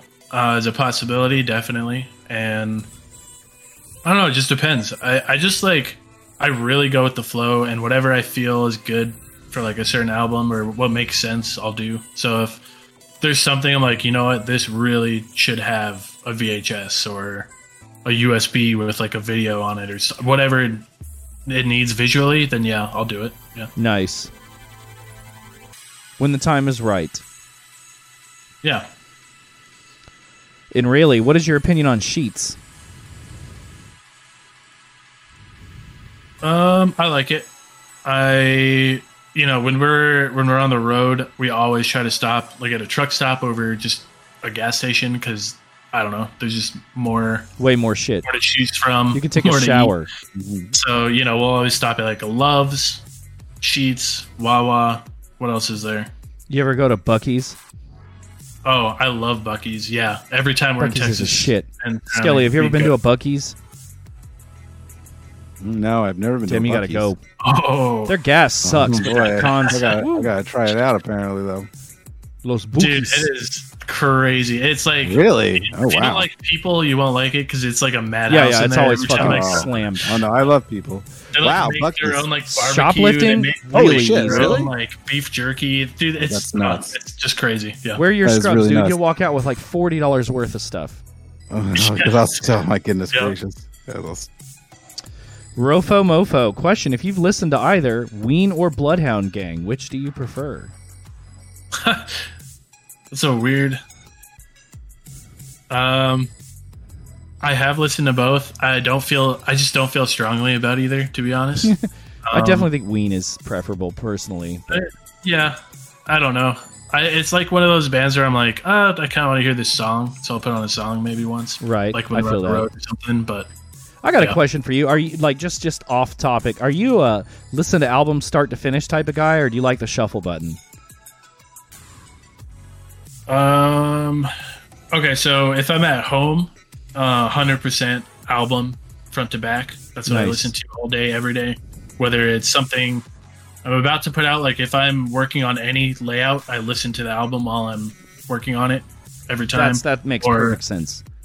Um, yeah, or like if I'm like, oh, I want to like, just like I said earlier about the Grateful Dead. Oh, I want to check out this band. I'll listen to a full album front to back. Of course. But then if I'm like driving on the road, road trip on tour, total crazy hodgepodge of single songs, random. Yeah. As, like I I'll feel like play that's one more and I'll be fun. like, yeah, I'll be like, oh, this reminds me. What about this song? And then I'll play that song and I'll be like, oh, this reminds me of this band. And then yeah, it just goes all over the place.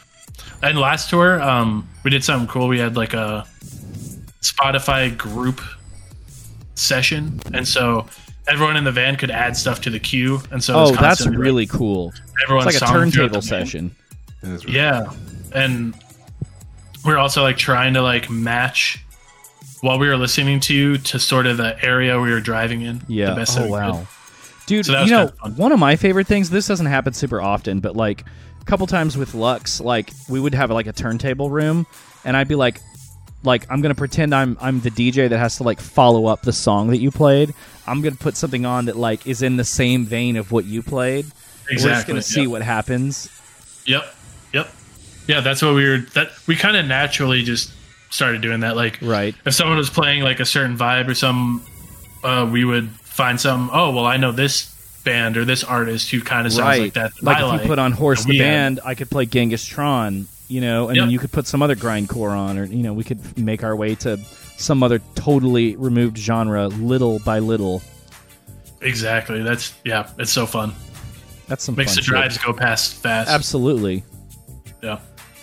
Oh man, we're almost out of time, time guys. Uh, you can throw a couple more uh, questions in chat. Um, in the meantime, while we wait, um, let me ask you. now that you've told us your favorite live shows, why don't you tell us some of the worst live shows you've ever been to? Um, ElectroniCON one, ElectroniCON two. No, I'm kidding. Mm. Uh, just kidding. Uh, Little friendly rivalry, never hurt anybody. uh, probably the.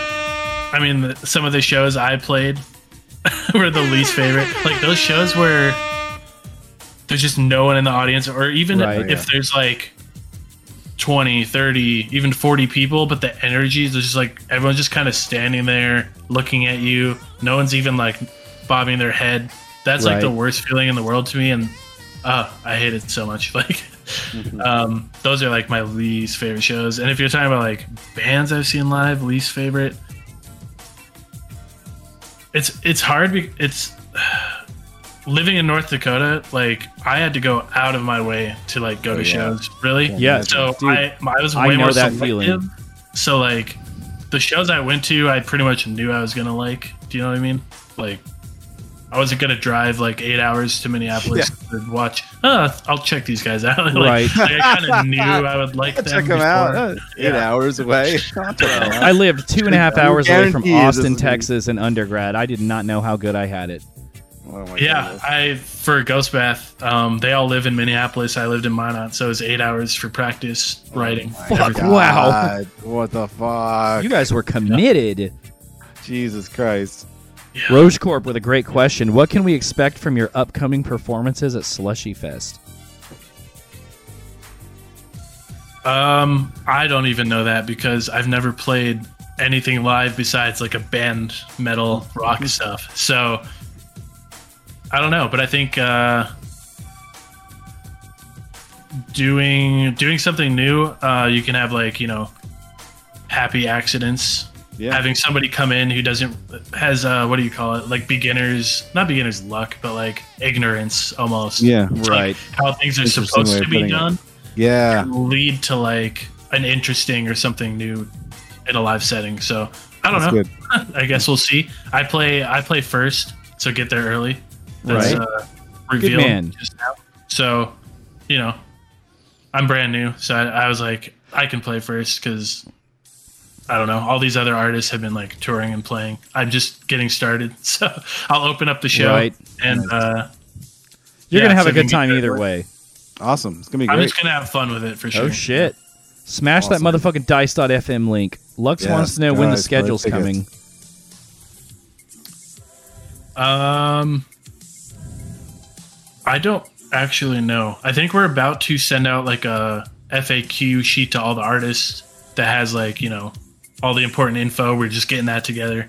Like I said, it's all been kind of a scramble. So I just need to talk to Pad and figure out exactly when we're revealing like the lineup and stuff like that. I, I don't know yet. Nice. Nice. Well, it's gonna be a good time, guys. Get your tickets while you can. Uh, yeah, we have uh, we have some two different visual artists dedicated, one to each stage. So it's Oh, always going to be like Isn't Video Punks Um, one of them? Video Punks, Dolphin Uppercuts helping, Videodrome TV. Nice. helping. Video drums all- on me. They are busy. Yeah. So we're gonna have like all them plus. I mean, the venue has its own lights we're gonna be using, so So cool. Nice. it'll be it'll be cool. Yeah. Yeah, it's gonna be awesome. I'm definitely excited. Um, you know, obviously, uh, we've got less than ten minutes left, so if you want to go like full send into Slushy Fest promo, Yeah. Slushy Fest FAQs. Um, Yeah. Anything you want to know about? where's it at? Where's it at? When's it start?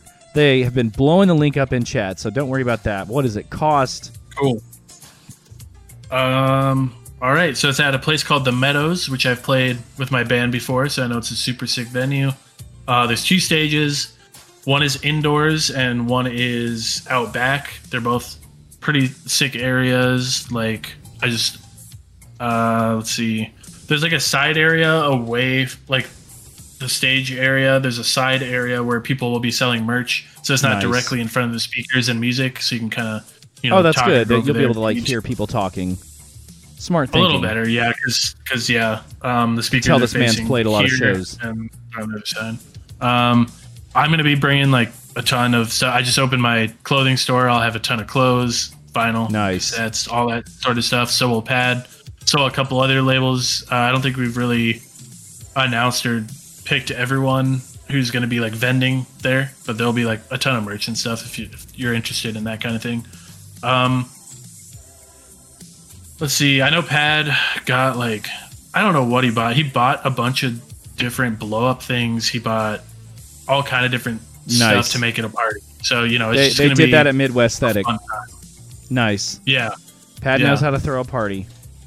def- definitely. Like I, I was at um his Shrek rave and when he came to Pittsburgh. Nice. Oh man, it was crazy. He, I was like up on stage in like a pirate hat, Oh, nice. like dancing behind him on stage. That was fun. Um, yeah, Vaporwave's best Pat knows hype, hype uh, man. hype- exactly. Absolutely, I'll keep it hype for sure. Um, and I think uh, we also tried like for some of the like the more contemplative slush wave, um, slower stuff. I think it'll be super sick because no one's gonna be playing like in the broad daylight. It'll be kind of darker. Like I remember Desert Sand last year uh, when he played at Econ. You know, it's like a, a bright room. Yeah. Um, I didn't really like the speaker system in there too much, so I'm hoping we can like You make know, it sound we really made good the and- club. We made what we could out of that club stage, Exa- didn't we? But exactly. like, I don't think Lux wanted to really play in that environment either. But it worked out super well. Yeah, yeah, yeah, definitely. I just think uh, if you've seen Desert, I think he'll you'll uh, you'll really enjoy him at this venue with this setup. He's kind of like our headliner. You can bring the the lights from your room with you. yeah. Damn, I am playing an unreleased iClick song on Hot Takes. I'm sorry, guys. You should definitely check out the upcoming iClick. Some have said better than Telepath. uh, you Anyways, please accept my apology. Um, very cool. How much are the tickets? Uh 33 33 Nice. we did that on purpose. Uh, um, nice. we like kept setting the price differently because it dice will automatically add like the fees and everything so it's like that's the price you pay. So we like upped it and lowered it until it hit that exact price. And i think it's at that price only until thursday. So if you want it a little cheaper get it now. That just helps Now, us guys. kind of plan better and know you know what we can expect for people coming. So i think it'll go up i don't know i don't know what it's gonna go cool. up to i think to like 40 or something like that Geolull, you have been an excellent guest to talk with. I'm so glad yeah, you decided great- to join us talk. tonight. We've wanted to bring you on for a while, and we figured now would be the most appropriate time. So you Yeah, heard it on you. Hot Takes. I do want to Yeah. thank. Uh, I forgot. I want to thank Lux um, for contacting or talking Yeah, to me. she- and, like, she kinda brokered this. this. Kind of set up. Yeah, yeah, yeah. Look, well, let's all thank Lux. God damn! I mean, she posts our links. Yes. She does our announcements in the, the Discord channel. She's a uh, she's a mod. She puts me on so much good shit. She's the reason I found the new Cyan Blue. Oh, nice. Yeah, shout out Lux. Thank you, Um, Lux. Appreciate it. we uh usually like to um kind of finish up with upcoming stuff and boy have we got a lot to talk about you want to go first bud or should i Uh, shout out the. Um, I'll be performing at the uh, Tape Swap at Eris Evolution on August 27th, Sunday. After ElectroniCON, I will be playing my new music at that. And then also, I will be playing at the launch party for day one of Flamingo Fest. And that is on um, a day that is it's november that day 3rd, I is. November third. That's is right. the day, November third, and that's going to be at um, High Tide in Los Angeles. Uh, get the tickets actually because I hear the early Oh, yeah, bird they're almost tickets are almost out. completely sold out, and that's how you can get a ticket for both days. And the day one venue is going to be smaller than the day two venue, so that shit's going Oh, to sell yeah. out extremely There are no single tickets for day one. Like, there's You- no single tickets for day one, so like, yeah, bro, like that's gonna sell. That thing's that gonna get shit. packed up. Like, get that shit now. If you want to go to the Flamingo Fest, you want to get the full experience. Get those early bird tickets because as soon as they're gone, I don't know if they're gonna release another batch for the uh, the launch party show, the launch the launch show. it's that lineup check is it out. stacked too. yeah, it's me, Frank Jeff C, bunch of Panic Pop, a bunch of other people. Yeah, Lucy in Um, Disguise, Admo. uh, Young Shiro will be there as well, DJing. Uh, I will. Yeah, I will. Yeah, you- and Um, then, Dennis, yeah, you're going to be playing. Yeah, Dennis gonna be playing. Nice. Playing some Barber beats. Damn. Nice. Okay, Yeah, the Dennis is original be playing, Vaporwave. That's right. So like that's the thing is that I don't know if there's going to be more spots for it after the early bird tickets go. Yeah, Like, you guys gotta So get you might, 'em. You might want to get this now just in case. Only 50 quid. Because I don't know how. I don't know. It's, it's not. It's not like it's a smaller venue. So check 50 it out. quid. All right. Fifty Ghost quid. Ball. Yeah, 50, 50 quid. Yeah. Whenever I like go to the Eventbrite page for that, I'm like, what's happening? Uh-huh. It's Harry Potter money. What's happening? What's the Harry Potter? 5,000 Right. pence in it. Nice. Um, Uh, so we had Midwest Aesthetic. yeah. I didn't cut you off, did I? My bad. No, you didn't. Is that Those been were two- announced? No, it no. I'm talking about the one that already happened. We had Oh. Midwest Aesthetic. Uh, Oops. was just gonna super quickly recap that we had an amazing turnout, sold out a 400 cap Yeah. venue. Amazing. Uh, you know, got to meet the organizer. He was great. Pat Chennington was there. Internet's best hype man. Hella people came. People flew from Seattle, Pittsburgh. Um, great show. I, I played for the biggest crowd I've ever played for, and uh, and and people said it was it was slamming. You said it was slamming. So thank was you for that. slamming. It was very kind of you. slamming. That was, Uh, I completely ate the climactic song. It was a Return of the Mac flip, and instead of hitting the rolls, which I know you love, I hit my like cue point for where I was supposed to transition out of the song, and Ooh, like sometimes ate half like of the song. Oh no! so I was like, "Oh no, can I jump back?" Nope, better roll with it. but anyways, it was great. Uh, shout out Madison, Wisconsin, and Wintermute. Uh, Roche Corp. Yeah, shout out great Madison, meeting you in person. Smooth Brain, all the good people in chat. It's good to see y'all. Um, I'm playing the two shows. I'm playing the same ones you're playing. I'm playing the tape swap. Guys, get- you should definitely go to it. Uh, organized organized by VA10 Utopia District. Um, God damn it, I'm doing what I do best and spacing on who all else is, is organizing it. But anyways, oh, Vapor Space. Vapor space. But yeah, so so come out to the tape swap. It's going to be real chill this year, but lots of fun, lots of great names. Um, the um, Flamingo Fest pre-party should definitely go. Um, really excited to see Space Jams on the main day. By the way, can't wait to meet Oh, yeah. Jack D. But That's uh, come out to Flamingo Fest. Lots of good people are going to be there, including myself. Uh, shout out Indie Advent and just whoever decided to book me. You could go ahead and float those links one more time. Uh, and then, of course, uh, some shows that haven't been announced. Some URL fests coming up. Got uh, something being put on by L'Acquaintances, previous known as Holloway Tapes. Uh, got a nice 20 minute Outrun Synthwave DJ set that I sent to them, so that should be good. Working on something for Vapor 91.5 FM, WUML Lowell as well. A nice 45 minute classic Vapor late night lo fi set that uh, should, should be pretty good. Um, working on that right now. Uh, and, uh, and yeah, some unannounced shows coming up in uh, October. Oh, September, mid September, we've got um, Crystal Lounge, I believe it's called. If uh, Crystal Eternal is tuned in, I'm so sorry. I believe it. No, Nostalgia Lounge. Fuck these Vaporwave sounds right. They kind of run together. It's in Columbus. It's going to be me, OK Baby, uh, Crystal Eternal, and uh, Simple Syrup, whose shirt I am currently wearing. So I'm very excited about that. Um, but yeah, uh, lots of good stuff coming up. I don't want to be too loquacious, but but keep your ear to the ground. This is going to be a top heavy year if I've ever seen one. At least for young Shiro, it is. Woohoo! Um, Nice. Guys, thank you so much for tuning in. All you regulars and newbies, thank you for showing up. Thank you for every, anyone that donated. Uh, last chance, uh, hit that, uh, smash that motherfucking donate button if you like what we do. Uh, go to Geolull's Bandcamp and buy their work.